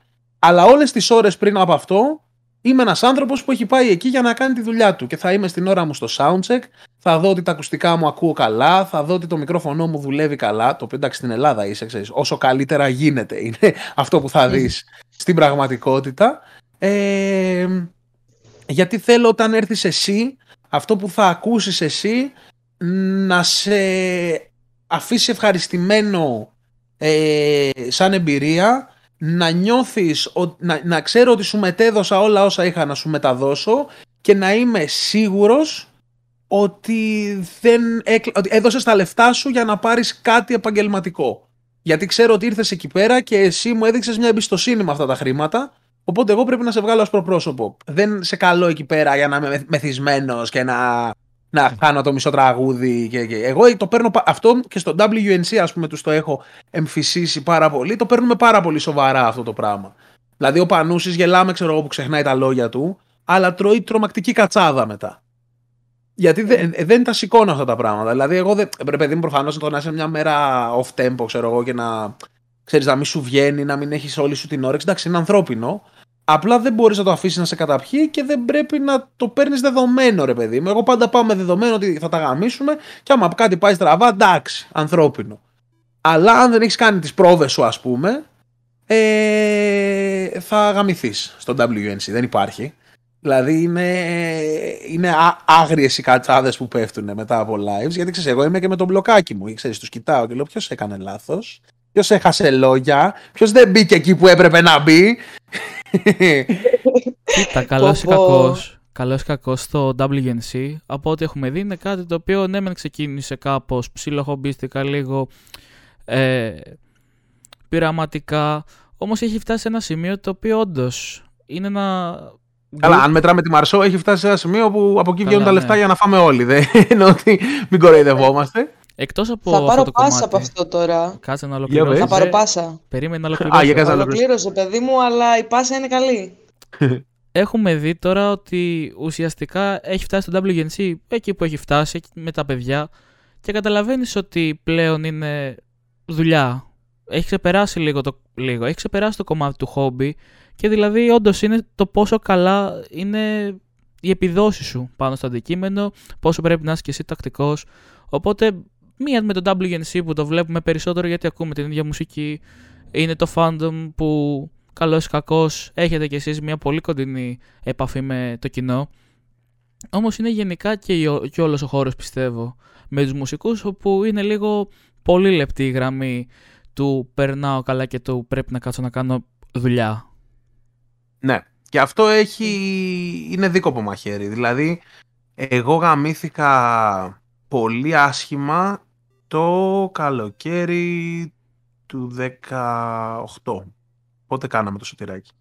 Ό- όταν κάναμε το Click Flash, ε, εγώ έπαθα τις πρώτες μου κρίσεις πανικού εκείνο το καλοκαίρι, γιατί, όχι, λάθος, όχι, κάναμε το Click Flash, τελειώνουμε το Click Flash, ξεκινάμε σεζόν, πιάνουμε ε, στα καπάκια χάρτινο βασίλειο κόρη και κάπου εκεί στο καλοκαίρι το χάρτινο βασίλειο κόρη ε, ε, γα- απανωτές κρίσεις πανικού δεν, δεν υπήρχε. Δηλαδή αυτό το από τα χειρότερά μου καλοκαίρια ever γιατί συνειδητοποίησα ότι κάνω, έχω, έχω κουράσει το, το σώμα μου. Γιατί και το μυαλό σου, ας πούμε, δεν, δεν, καλά δεν πας να σκάψεις τώρα, δεν σου συγκρίνω και εγώ τώρα. Δεν- Είναι πνε- πνευματική κούραση περισσότερο, αλλά και μια εσωτερική ας πούμε αίσθηση ότι δεν τελειώνει η δουλειά. Ότι α, το, κα- έρχεται κι άλλο, κι άλλο, κι άλλο. Οπότε αυτό που χρειάστηκε εγώ να οριοθετήσω, εγώ μου δίνω με το ζόρι διακοπές. Γιατί αν δεν μου πω μαλάκα ένα μήνα μην ανοίξεις το FL, μην ανοίξεις projects, μην, μην, μην, δεν σταματάω. Μ' αρέσει τόσο πολύ αυτό το πράγμα που κάνω. Και μ' αρέσει πάρα πολύ, δηλαδή το θεωρώ μεγάλη ευλογία το ότι έχω ε, πώς το λένε, ε, έχω ένα ροφή, έχω έναν Γιόντα, έχω μια Μαρσό, έχω ένα Soulmeister, έχω τόσα διαφορετικά projects με άλλες μουσικές. Ο- Τα, τα αυτιά μου δεν κουράζονται γιατί λέω πω πω μπούχτισα hip hop, κάτσε να κάνουμε μια ροκιά. Πω πω μαλάκα είμαι στα μισά της κόλασης και έχουν βουλώσει τα αυτιά μου ξέρω εγώ, κάτσε να γράψω για τη Μαρσό μια μπαλάντα. Δηλαδή έχω συνέχεια ένα τέτοιο, οπότε έχω πάντα κάτι να ασχοληθώ που με ψήνει και γι' αυτό το λόγο, αν, αν με αφήσεις να πηγαίνω, απλά πηγαίνω, πηγαίνω, πηγαίνω, πηγαίνω. Και α, ειδικά άμα αναλογιστείς πόσο διαφορετικό ήχο έχει το click flash από το κόρη και από το χάρτινο βασίλειο, ας πούμε, ε, βλέπεις ε, ότι όντως πειραματίζομαι με 40 πράγματα. Και γι' αυτό το λόγο δεν μπορώ να σταματήσω κιόλας, γιατί λέω «Α, κι άλλο, έχω κι άλλα να μάθω, έχω κι άλλα να δοκιμάσω, έχω, α, και εκείνο το, Πω πω αυτό, ο Metro Booming είχε βάλει την πότα και το ταμπούρο του έτσι σε εκείνο το κομμάτι. Πώς θα ήταν αυτό άμα του βάλεις και μια κιθάρα τέτοια, ξέρω εγώ. Συνέχεια αυτή την τρέλα, οπότε ξέρεις. Όταν έρχεται το καλοκαίρι, από ας πούμε μέσα Ιουλίου μέχρι μέσα Αυγούστου, πεισματικά, με το που τελειώσω δηλαδή και το tour ας πούμε, δεν, α- δεν ασχολούμαι καθόλου με μουσική. Λέω ότι τώρα χαλαρώνουμε, τώρα θα πάρεις ανάσα ξέρω εγώ. Αυτό είναι πολύ δύσκολο όταν ε, κάνεις το πάθος σου δουλειά. Είναι ότι αντιλαμβάνεσαι την κούραση πολύ λιγότερο, αλλά δεν μπορείς να πείσεις το σώμα σου ότι η κούραση δεν είναι εκεί. Πω, εντάξει, είναι, απ' τη μία είναι πανέμορφο και το κάνεις να φαίνεται πάρα πολύ ρομαντικό. Απ' την άλλη είναι πολύ επίπονο. Και ήθελα να σου κάνω μία ερώτηση γενικά πριν. Με την μπάσα, αυτή την Ωραία. ωραία που έχασα. Δεν πειράζει. Τέλος Γι' αυτό πάντων, σ' αφήνω. εσύ δεν ανήκεις... Μ' αφήνεις, μπράβο ρε Γούλφη. ε, εσύ δεν ανήκεις από ό,τι έχω δει και από ό,τι έχω καταλάβει σε κάποια δισκογραφική. Η δισκογραφική είναι δική σου. ναι, Cool Kids Never Die Records, yo. Ναι, Αλλά θέλω να σου πω Δηλαδή- ότι και η Marceau που έκανε συμβόλαιο με την EMI, στην Cool Kids ανήκει το έργο της. Η EMI κάνει το distribution. Εντάξει, οκ. Απλά αυτό που θέλω να ρωτήσω είναι πώς ξεκίνησες μια δική σου δισκογραφική από μόνο σου; Δηλαδή, πήγα μια βλέπουμε μέρα, άλλους πήγα μια μέρα στην μουσικούς. εφορία και λέω θέλω να ανοίξω ένα κωδικό για δισκογραφική εταιρεία. Όντως. Ε, ναι, αυτό είναι. Φτιάξτε κι εσείς, ε, παιδιά, αν θέλετε. Ενώ δεν, δεν- αν, αν έχετε ήδη κωδικούς στην εφορία το να γίνεται και δισκογραφική δεν είναι κάτι. Δηλαδή, ρε στην πραγματικότητα είναι πολύ σημαντικό να καταλάβει κάποιος τι κάνει μια δισκογραφική. Οκ. Οκ. Δηλαδή, Θες να μας το εξηγήσεις λίγο, γιατί πραγματικά εγώ το είχα στο μυαλό μου ότι η δισκογραφική για από αυτά που έχω ξέρεις λίγο διαβάσει με αυτές τις βλακίες που κάναν σε κάποιους τραγουδιστές, κάποιες δισκογραφικές, τύπου πας εκεί ή σε φτιάχνουν και πώς γίνεται στην Κορέα και σε κάνουν το επόμενο idol ή ρε παιδί μου σου προμοτάρουν τα τραγούδια. Ένα τέτοιο πράγμα έχω στο μυαλό μου την δισκογραφική. Θα σου πω το εξής. Δεν ξέρω για την Κορέα, δεν ήμουν K-pop ποτέ για να σου μιλήσω με σιγουριά. Αλλά... Μπορείς να γίνεις, προλαβαίνεις. Ε, όχι εντάξει. όχι εντάξει, νομίζω K-pop έχει φύγει το τρένο για μένα. Αλλά λοιπόν, παίζεις τώρα το εξής. Η, ερώτηση, η απάντηση μάλλον σε αυτό που με ρωτάς ξεκινάει από την ερώτηση εσύ τι, τι κάνεις; Δηλαδή είσαι μόνο ένας στιχουργός, είσαι ραπέρ, είσαι ραπέρ και παραγωγός, είσαι... Ε, πόσο αυτόνομος είσαι. Δηλαδή, εγώ, ο λόγος που έγινα δισκογραφική εταιρεία σε πολλά εισαγωγικά είναι γιατί ήμουνα αρκετά βλαμμένος για να μ' αρέσει ο κινηματογράφος ας πούμε και το βίντεο και να σπουδάσω αυτό. Ήμουν αρκετά βλαμμένος για να τρώω κάθε δευτερο, ξύπνιο δευτερόλεπτο της ύπαρξής μου στο να μαθαίνω να κάνω beats. Ε, ήμουν αρκετά πορωμένος με το να γράφω στίχους, οπότε έμαθα να γράφω στίχους. Ε, οπότε στο τέλος, εγώ κατέληξα να είμαι ένας άνθρωπος που έχει ακόμα και να μην με ξανακούσει κανένας αυτή τη στιγμή εγώ μπορώ να κάνω το τραγούδι μου όπως το φαντάζομαι. Με 0 ευρώ. Γιατί μπορώ να τα κάνω όλα μόνος μου. Προφανώς, άμα μου δώσεις 1000 ευρώ, θα μπορέσω να, κάνω, να βγάλω ένα καλύτερο αποτέλεσμα γιατί θα ξεκλειδωθούν κάποιοι πόροι που δεν τους έχω διαθέσιμους. Δηλαδή, εγώ, ας πούμε, για προσωπική χρήση έχω μια Sony και μια Blackmagic. Δύο κάμερες. Mm. Αν μου δώσεις budget, θα πάω να πάρω μια Red. Θα πάω να πάρω μια Alexa. Ε, Καλύτερες κάμερες, να το πω έτσι.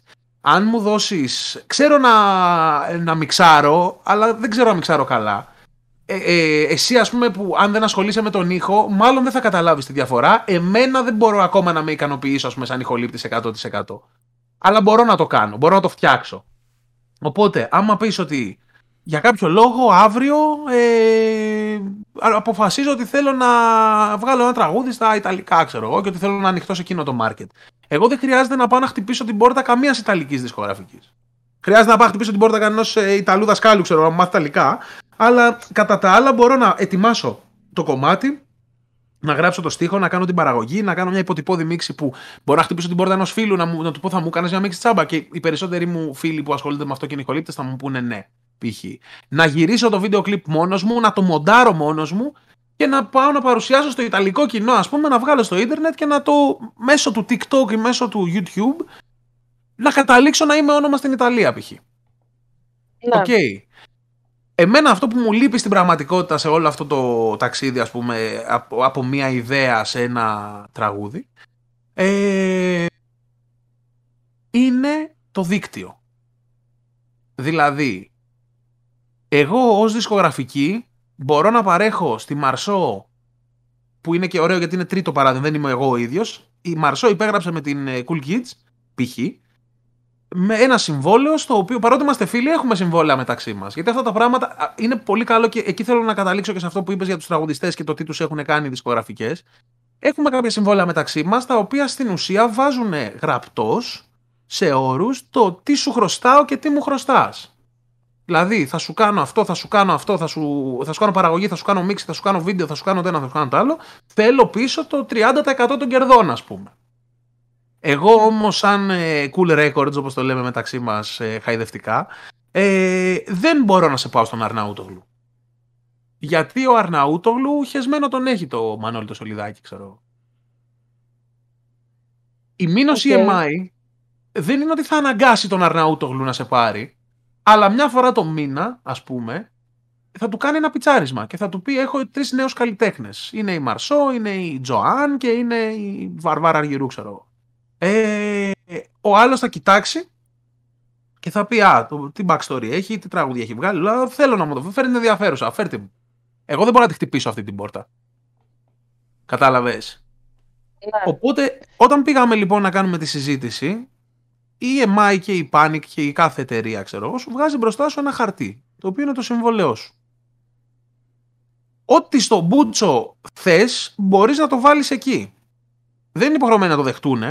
Εσύ όμως τους πας μια αντιπρόταση που πραγματικά αν θες να βάλεις ως όρο σε κάθε τραγούδι που θα σας φέρνω θέλω να μου παίρνετε μια τούρτα, μπορείς. Και αν δεν σου πάρουν τούρτα μία φορά, μπορείς να σου πας στα δικαστήρια.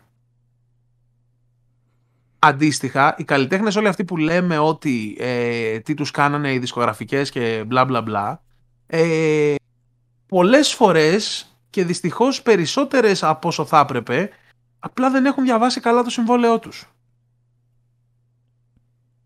Δηλαδή υπάρχουν... Συμβόλαια, γενικά να το κοιτάτε όλοι, δεν είναι μόνο για δισκογραφικές, είναι στη ζωή. Δεν βάζεις την υπογραφή σου ε, οπουδήποτε. Υπάρχει μια παροιμία την οποία εντάξει, δεν την πω, είναι ναι, λίγο περί, περί του ας πούμε, ναι.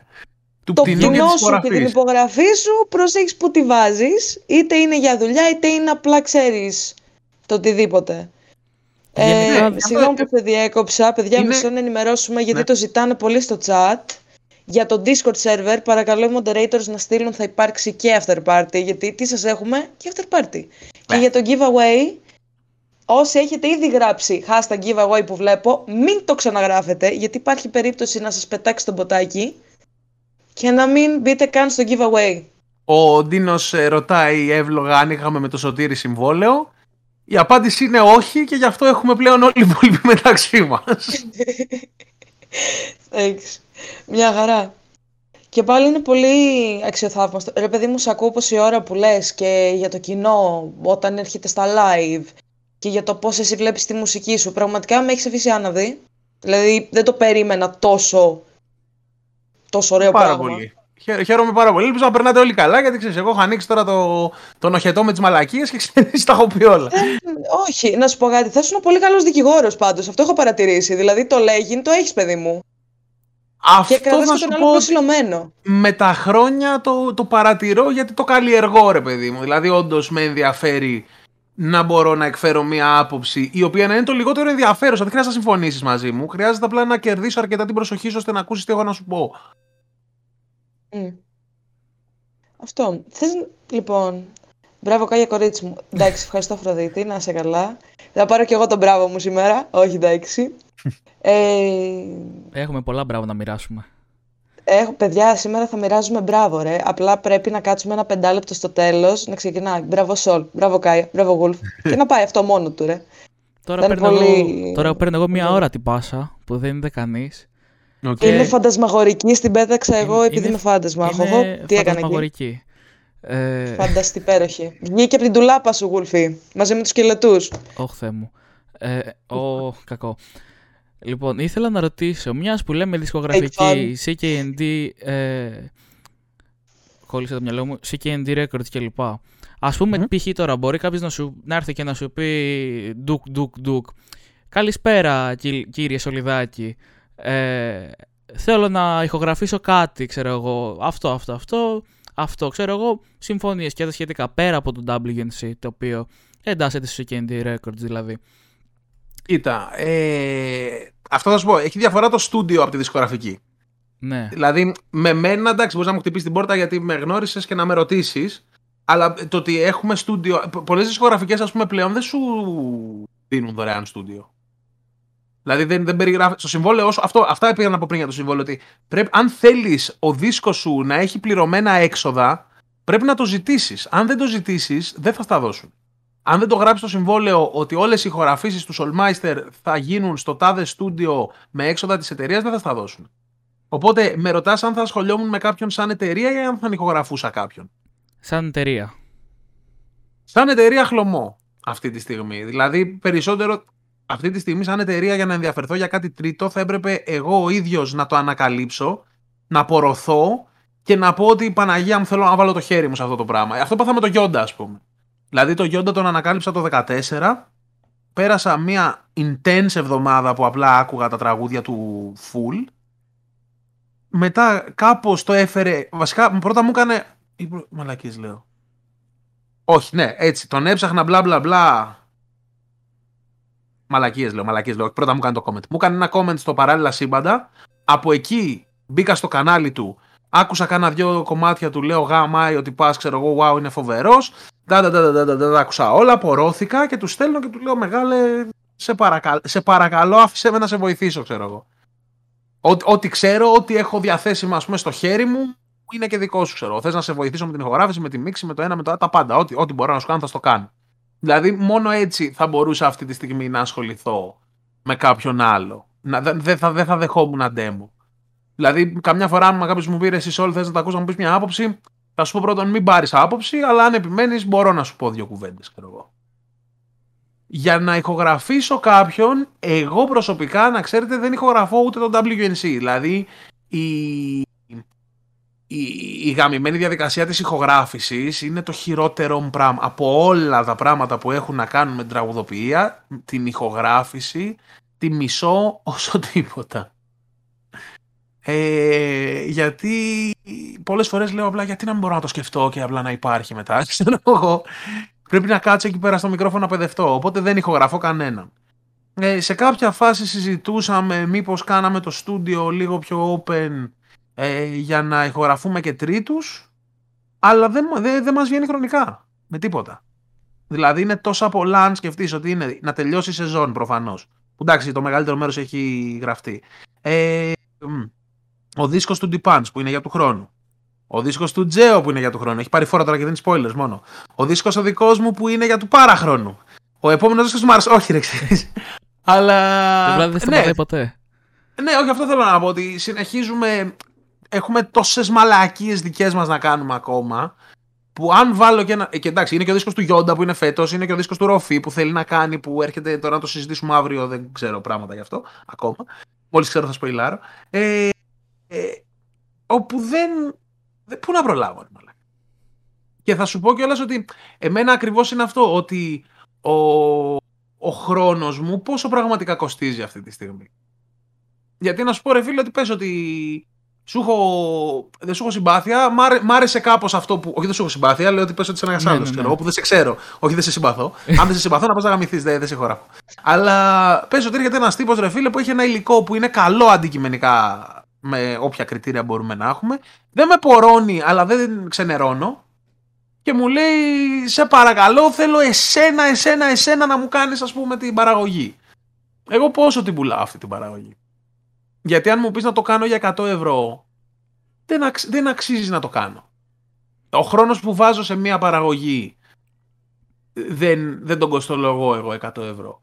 Αλλά από την άλλη είσαι ένας σφυρφυρίκο στα πρώτα σου βήματα, τι θα σου πω, 500 ευρώ; Κατάλαβες. Και είναι και η φάση ότι όσο ξεκινάς να δουλεύεις και λίγο περισσότερο με τη βιομηχανία, χωρίς τώρα να, να επεκταθούμε τρελά, ένα κομμάτι λαϊκό ειδικά, η παραγωγή του μόνο, που δεν είναι ούτε να γράψεις το στίχο, ούτε να γράψεις τη μουσική, είναι να ενορχιστρώσεις την ουσία και να διαλέξεις τι όργανο παίζει τι, κάνει 5.000 ευρώ. Ακραίο. Κατάλαβες. Οπότε εγώ σου λέω ότι εγώ δεν είμαι εκεί, ρε φίλε, δεν είμαι κάποιος μεγάλος ε, μπουζουκοπαραγωγός. Ούτε εσύ είσαι νεαρός μπουζουχτσής ε, που ενδέχεται να μου βγάλεις 100 χιλιάρικα. Άρα δεν μπορώ να σου χρεώσω 5 π.χ. Αλλά ε, τις μαρσώ στα τραγούδια που έχουν τη δυναμική που έχουν, δεν μπορώ να κάνω μια τέτοια. Μια, κάνοντας μάλλον μια τέτοια παραγωγή, θα ζητούσα ένα χιλιάρικο. Από μια εταιρεία το να ζητήσω ένα χιλιάρικο δεν είναι τίποτα. Από σένα προφανώς είναι too much. Γι' αυτό το λόγο προ, προτιμώ ευγενικά να αρνηθώ παρά να σου πω ότι δώσε με ένα χιλιάρικο και στο κάνω. Γιατί αυτή τη στιγμή καταλα... Ε, έχει φτάσει το, το επίπεδο της γνώσης μου ας πούμε αυτή τη στιγμή και ο χρόνος μου έχει φτάσει σε ένα σημείο που για λιγότερα δεν με παίρνει πραγματικά να ασχοληθώ γιατί θα αφήσω πίσω δουλειές που όντως είναι αυτά που βιοπορίζομαι. Αλλά για να σου πω τόσα, είμαι εκεί που θα πρέπει να έχεις, να έχεις κάνει το, το δεύτερο σου δίσκο ας πούμε. Και να πεις ότι αυτή τη φορά θέλω να βάλω λίγα λεφτά για να το πάω ένα βήμα παραπέρα. Κατάλαβες. Είναι αυτό που θα έλεγα μόλις τώρα. Ότι έχει ναι, φτάσει και εσύ σε ένα ε, ε, σημείο με τις γνώσεις σου, με την εμπειρία σου, έχεις τα δικά σου project που τρέχεις και των παιδιών και είναι κάποια πράγματα τα οποία όντως δεν μπορείς να κάνεις Ο άνθρωποι είμαστε στην τελική, 24 ώρες έχει μία μέρα, πόσο να καταφέρουμε να κάνουμε; Ναι. Δηλαδή, όντως, και ξέρεις, θλίβομαι, θλίβομαι, γιατί παλιότερα, αφενός επειδή ήξερα λιγότερα, έκανα τα πράγματα πολύ πιο γρήγορα, γιατί η διαφορά το να ξέρεις. Μια... Όταν μάθεις κάποια πράγματα για την παραγωγή, ας πούμε, ε, δεν αντέχεις να κάνεις κάτι λιγότερο από αυτό που ξέρεις. Δεν σου πάει καρδιά. Γιατί θα φέρει και την υπογραφή σου στο τέλος, ρε παιδί, με αυτό το πράγμα. Θες και εσύ να το ακούς και να, να γουστάρεις. Οπότε. Ε, Πώς το λένε. Ε, δεν πρόκειται να μου πάρει τον ίδιο χρόνο. Όταν λοιπόν μου έπαιρνε λίγο χρόνο, μπορούσα να ασχοληθώ με 40 άτομα. Και είμαι, είμαι πάντα πρόθυμος να βοηθήσω.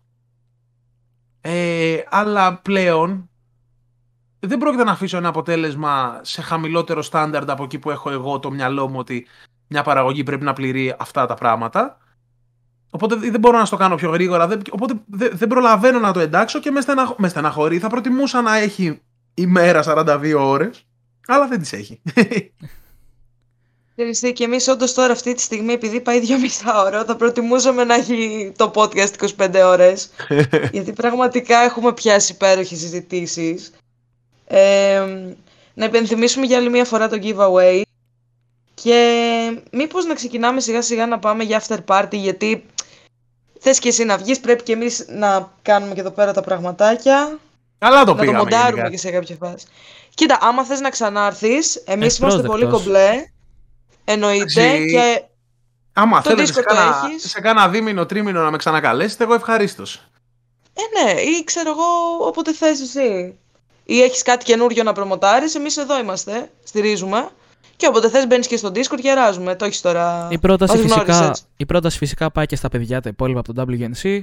Χαρά μας να έχουμε και τα παιδιά να μιλήσουμε και μαζί τους. Και με σένα πιστεύω ότι Γενικά, επειδή η φύση του discussing with είναι το να κάνεις μια συζήτηση με κάποιον ο οποίος έχει μια εμπειρία σε ένα χώρο, είναι κάπως καταρτισμένος, έχει τις απόψεις του, πιστεύω ότι από αυτό το κομμάτι έχουμε όλοι να αποκομίσουμε κάτι. Και εμείς που μιλάμε και εκφέρουμε και εμείς τις απόψεις μας, τις εμπειρίες μας κλπ. Αλλά και το ίδιο το κοινό που μας ακούει. Ναι, αυτό ναι, και εμένα μου, μ' αρέσουν πολύ οι συζητήσεις και νιώθω ότι κάναμε και πολύ ωραίο podcast με την ε, μορφή που πιστεύω και εγώ ότι πρέπει να έχουν τα podcast. Περισσότερο κουβέντα παρά συνέντευξη, ας πούμε. Ναι. Και αυτό και εμείς προσπαθούμε, δηλαδή το, το πιέζουμε δηλαδή... όσο μπορούμε. Γιατί αλλιώς θα λέγαμε εντάξει, συνέντευξη με τον Σολμάιστρ, συνέντευξη με τον ένα, συνέντευξη με τον άλλον. Συνέντευξη κάνει ο καθένας, ξέρω εγώ. Υπάρχει και ένα ματ, ας πούμε, και ένα star και πέντε ε, μεσημβρινέ, ε, ξέρω Με μένα υπάρχει και το Tumblr έτσι κι αλλιώς. Ό,τι ήταν να πω συνέντευξιακό το έχω, το έχω προλάβει. Ναι, ρε παιδί μου, και η συνέντευξη δεν έχει τη μαγεία της. Δηλαδή, άλλο να κάτσεις να χαλαρώσεις. Ε, και πόσο μάλλον ξέρεις που δεν μας περιορίζει αυτή τη στιγμή ένα στούντιο. Κάτσε να ναι. χαλαρώσεις, να πεις αυτό που θες να πεις ελεύθερα από το να σε περιορίζει η συνέντευξη και ο εκάστοτε παρουσιαστής. Είναι πιο ωραίο και αυτό προσπαθούμε να έχουμε και πραγματικά μας τιμάει που μας το λες αυτό. Ω, κοιτάει και με ένα τιμή που με καλέσατε, παιδιά μου. Ο Γλυκούλη. Α, λοιπόν... εγώ αυτή τη στιγμή με πετάω. Δεν, δεν ξέρω για εσάς. Γούλφι, νομίζω πρέπει. Εγώ είμαι υπερευχαριστημένος. εγώ είμαι υπερευχαριστημένος και από τη συζήτηση και που έτσι πέρασα και λίγο παραπάνω χρόνο με το Σόλ και γνώρισα λίγο καλύτερα αυτόν τον άνθρωπο που ακούμε όλοι δηλαδή. Είναι πιστεύω σημαντικό δηλαδή εμπειρίες, ε, ακούσματα, το οτιδήποτε. Ευχαριστούμε πολύ.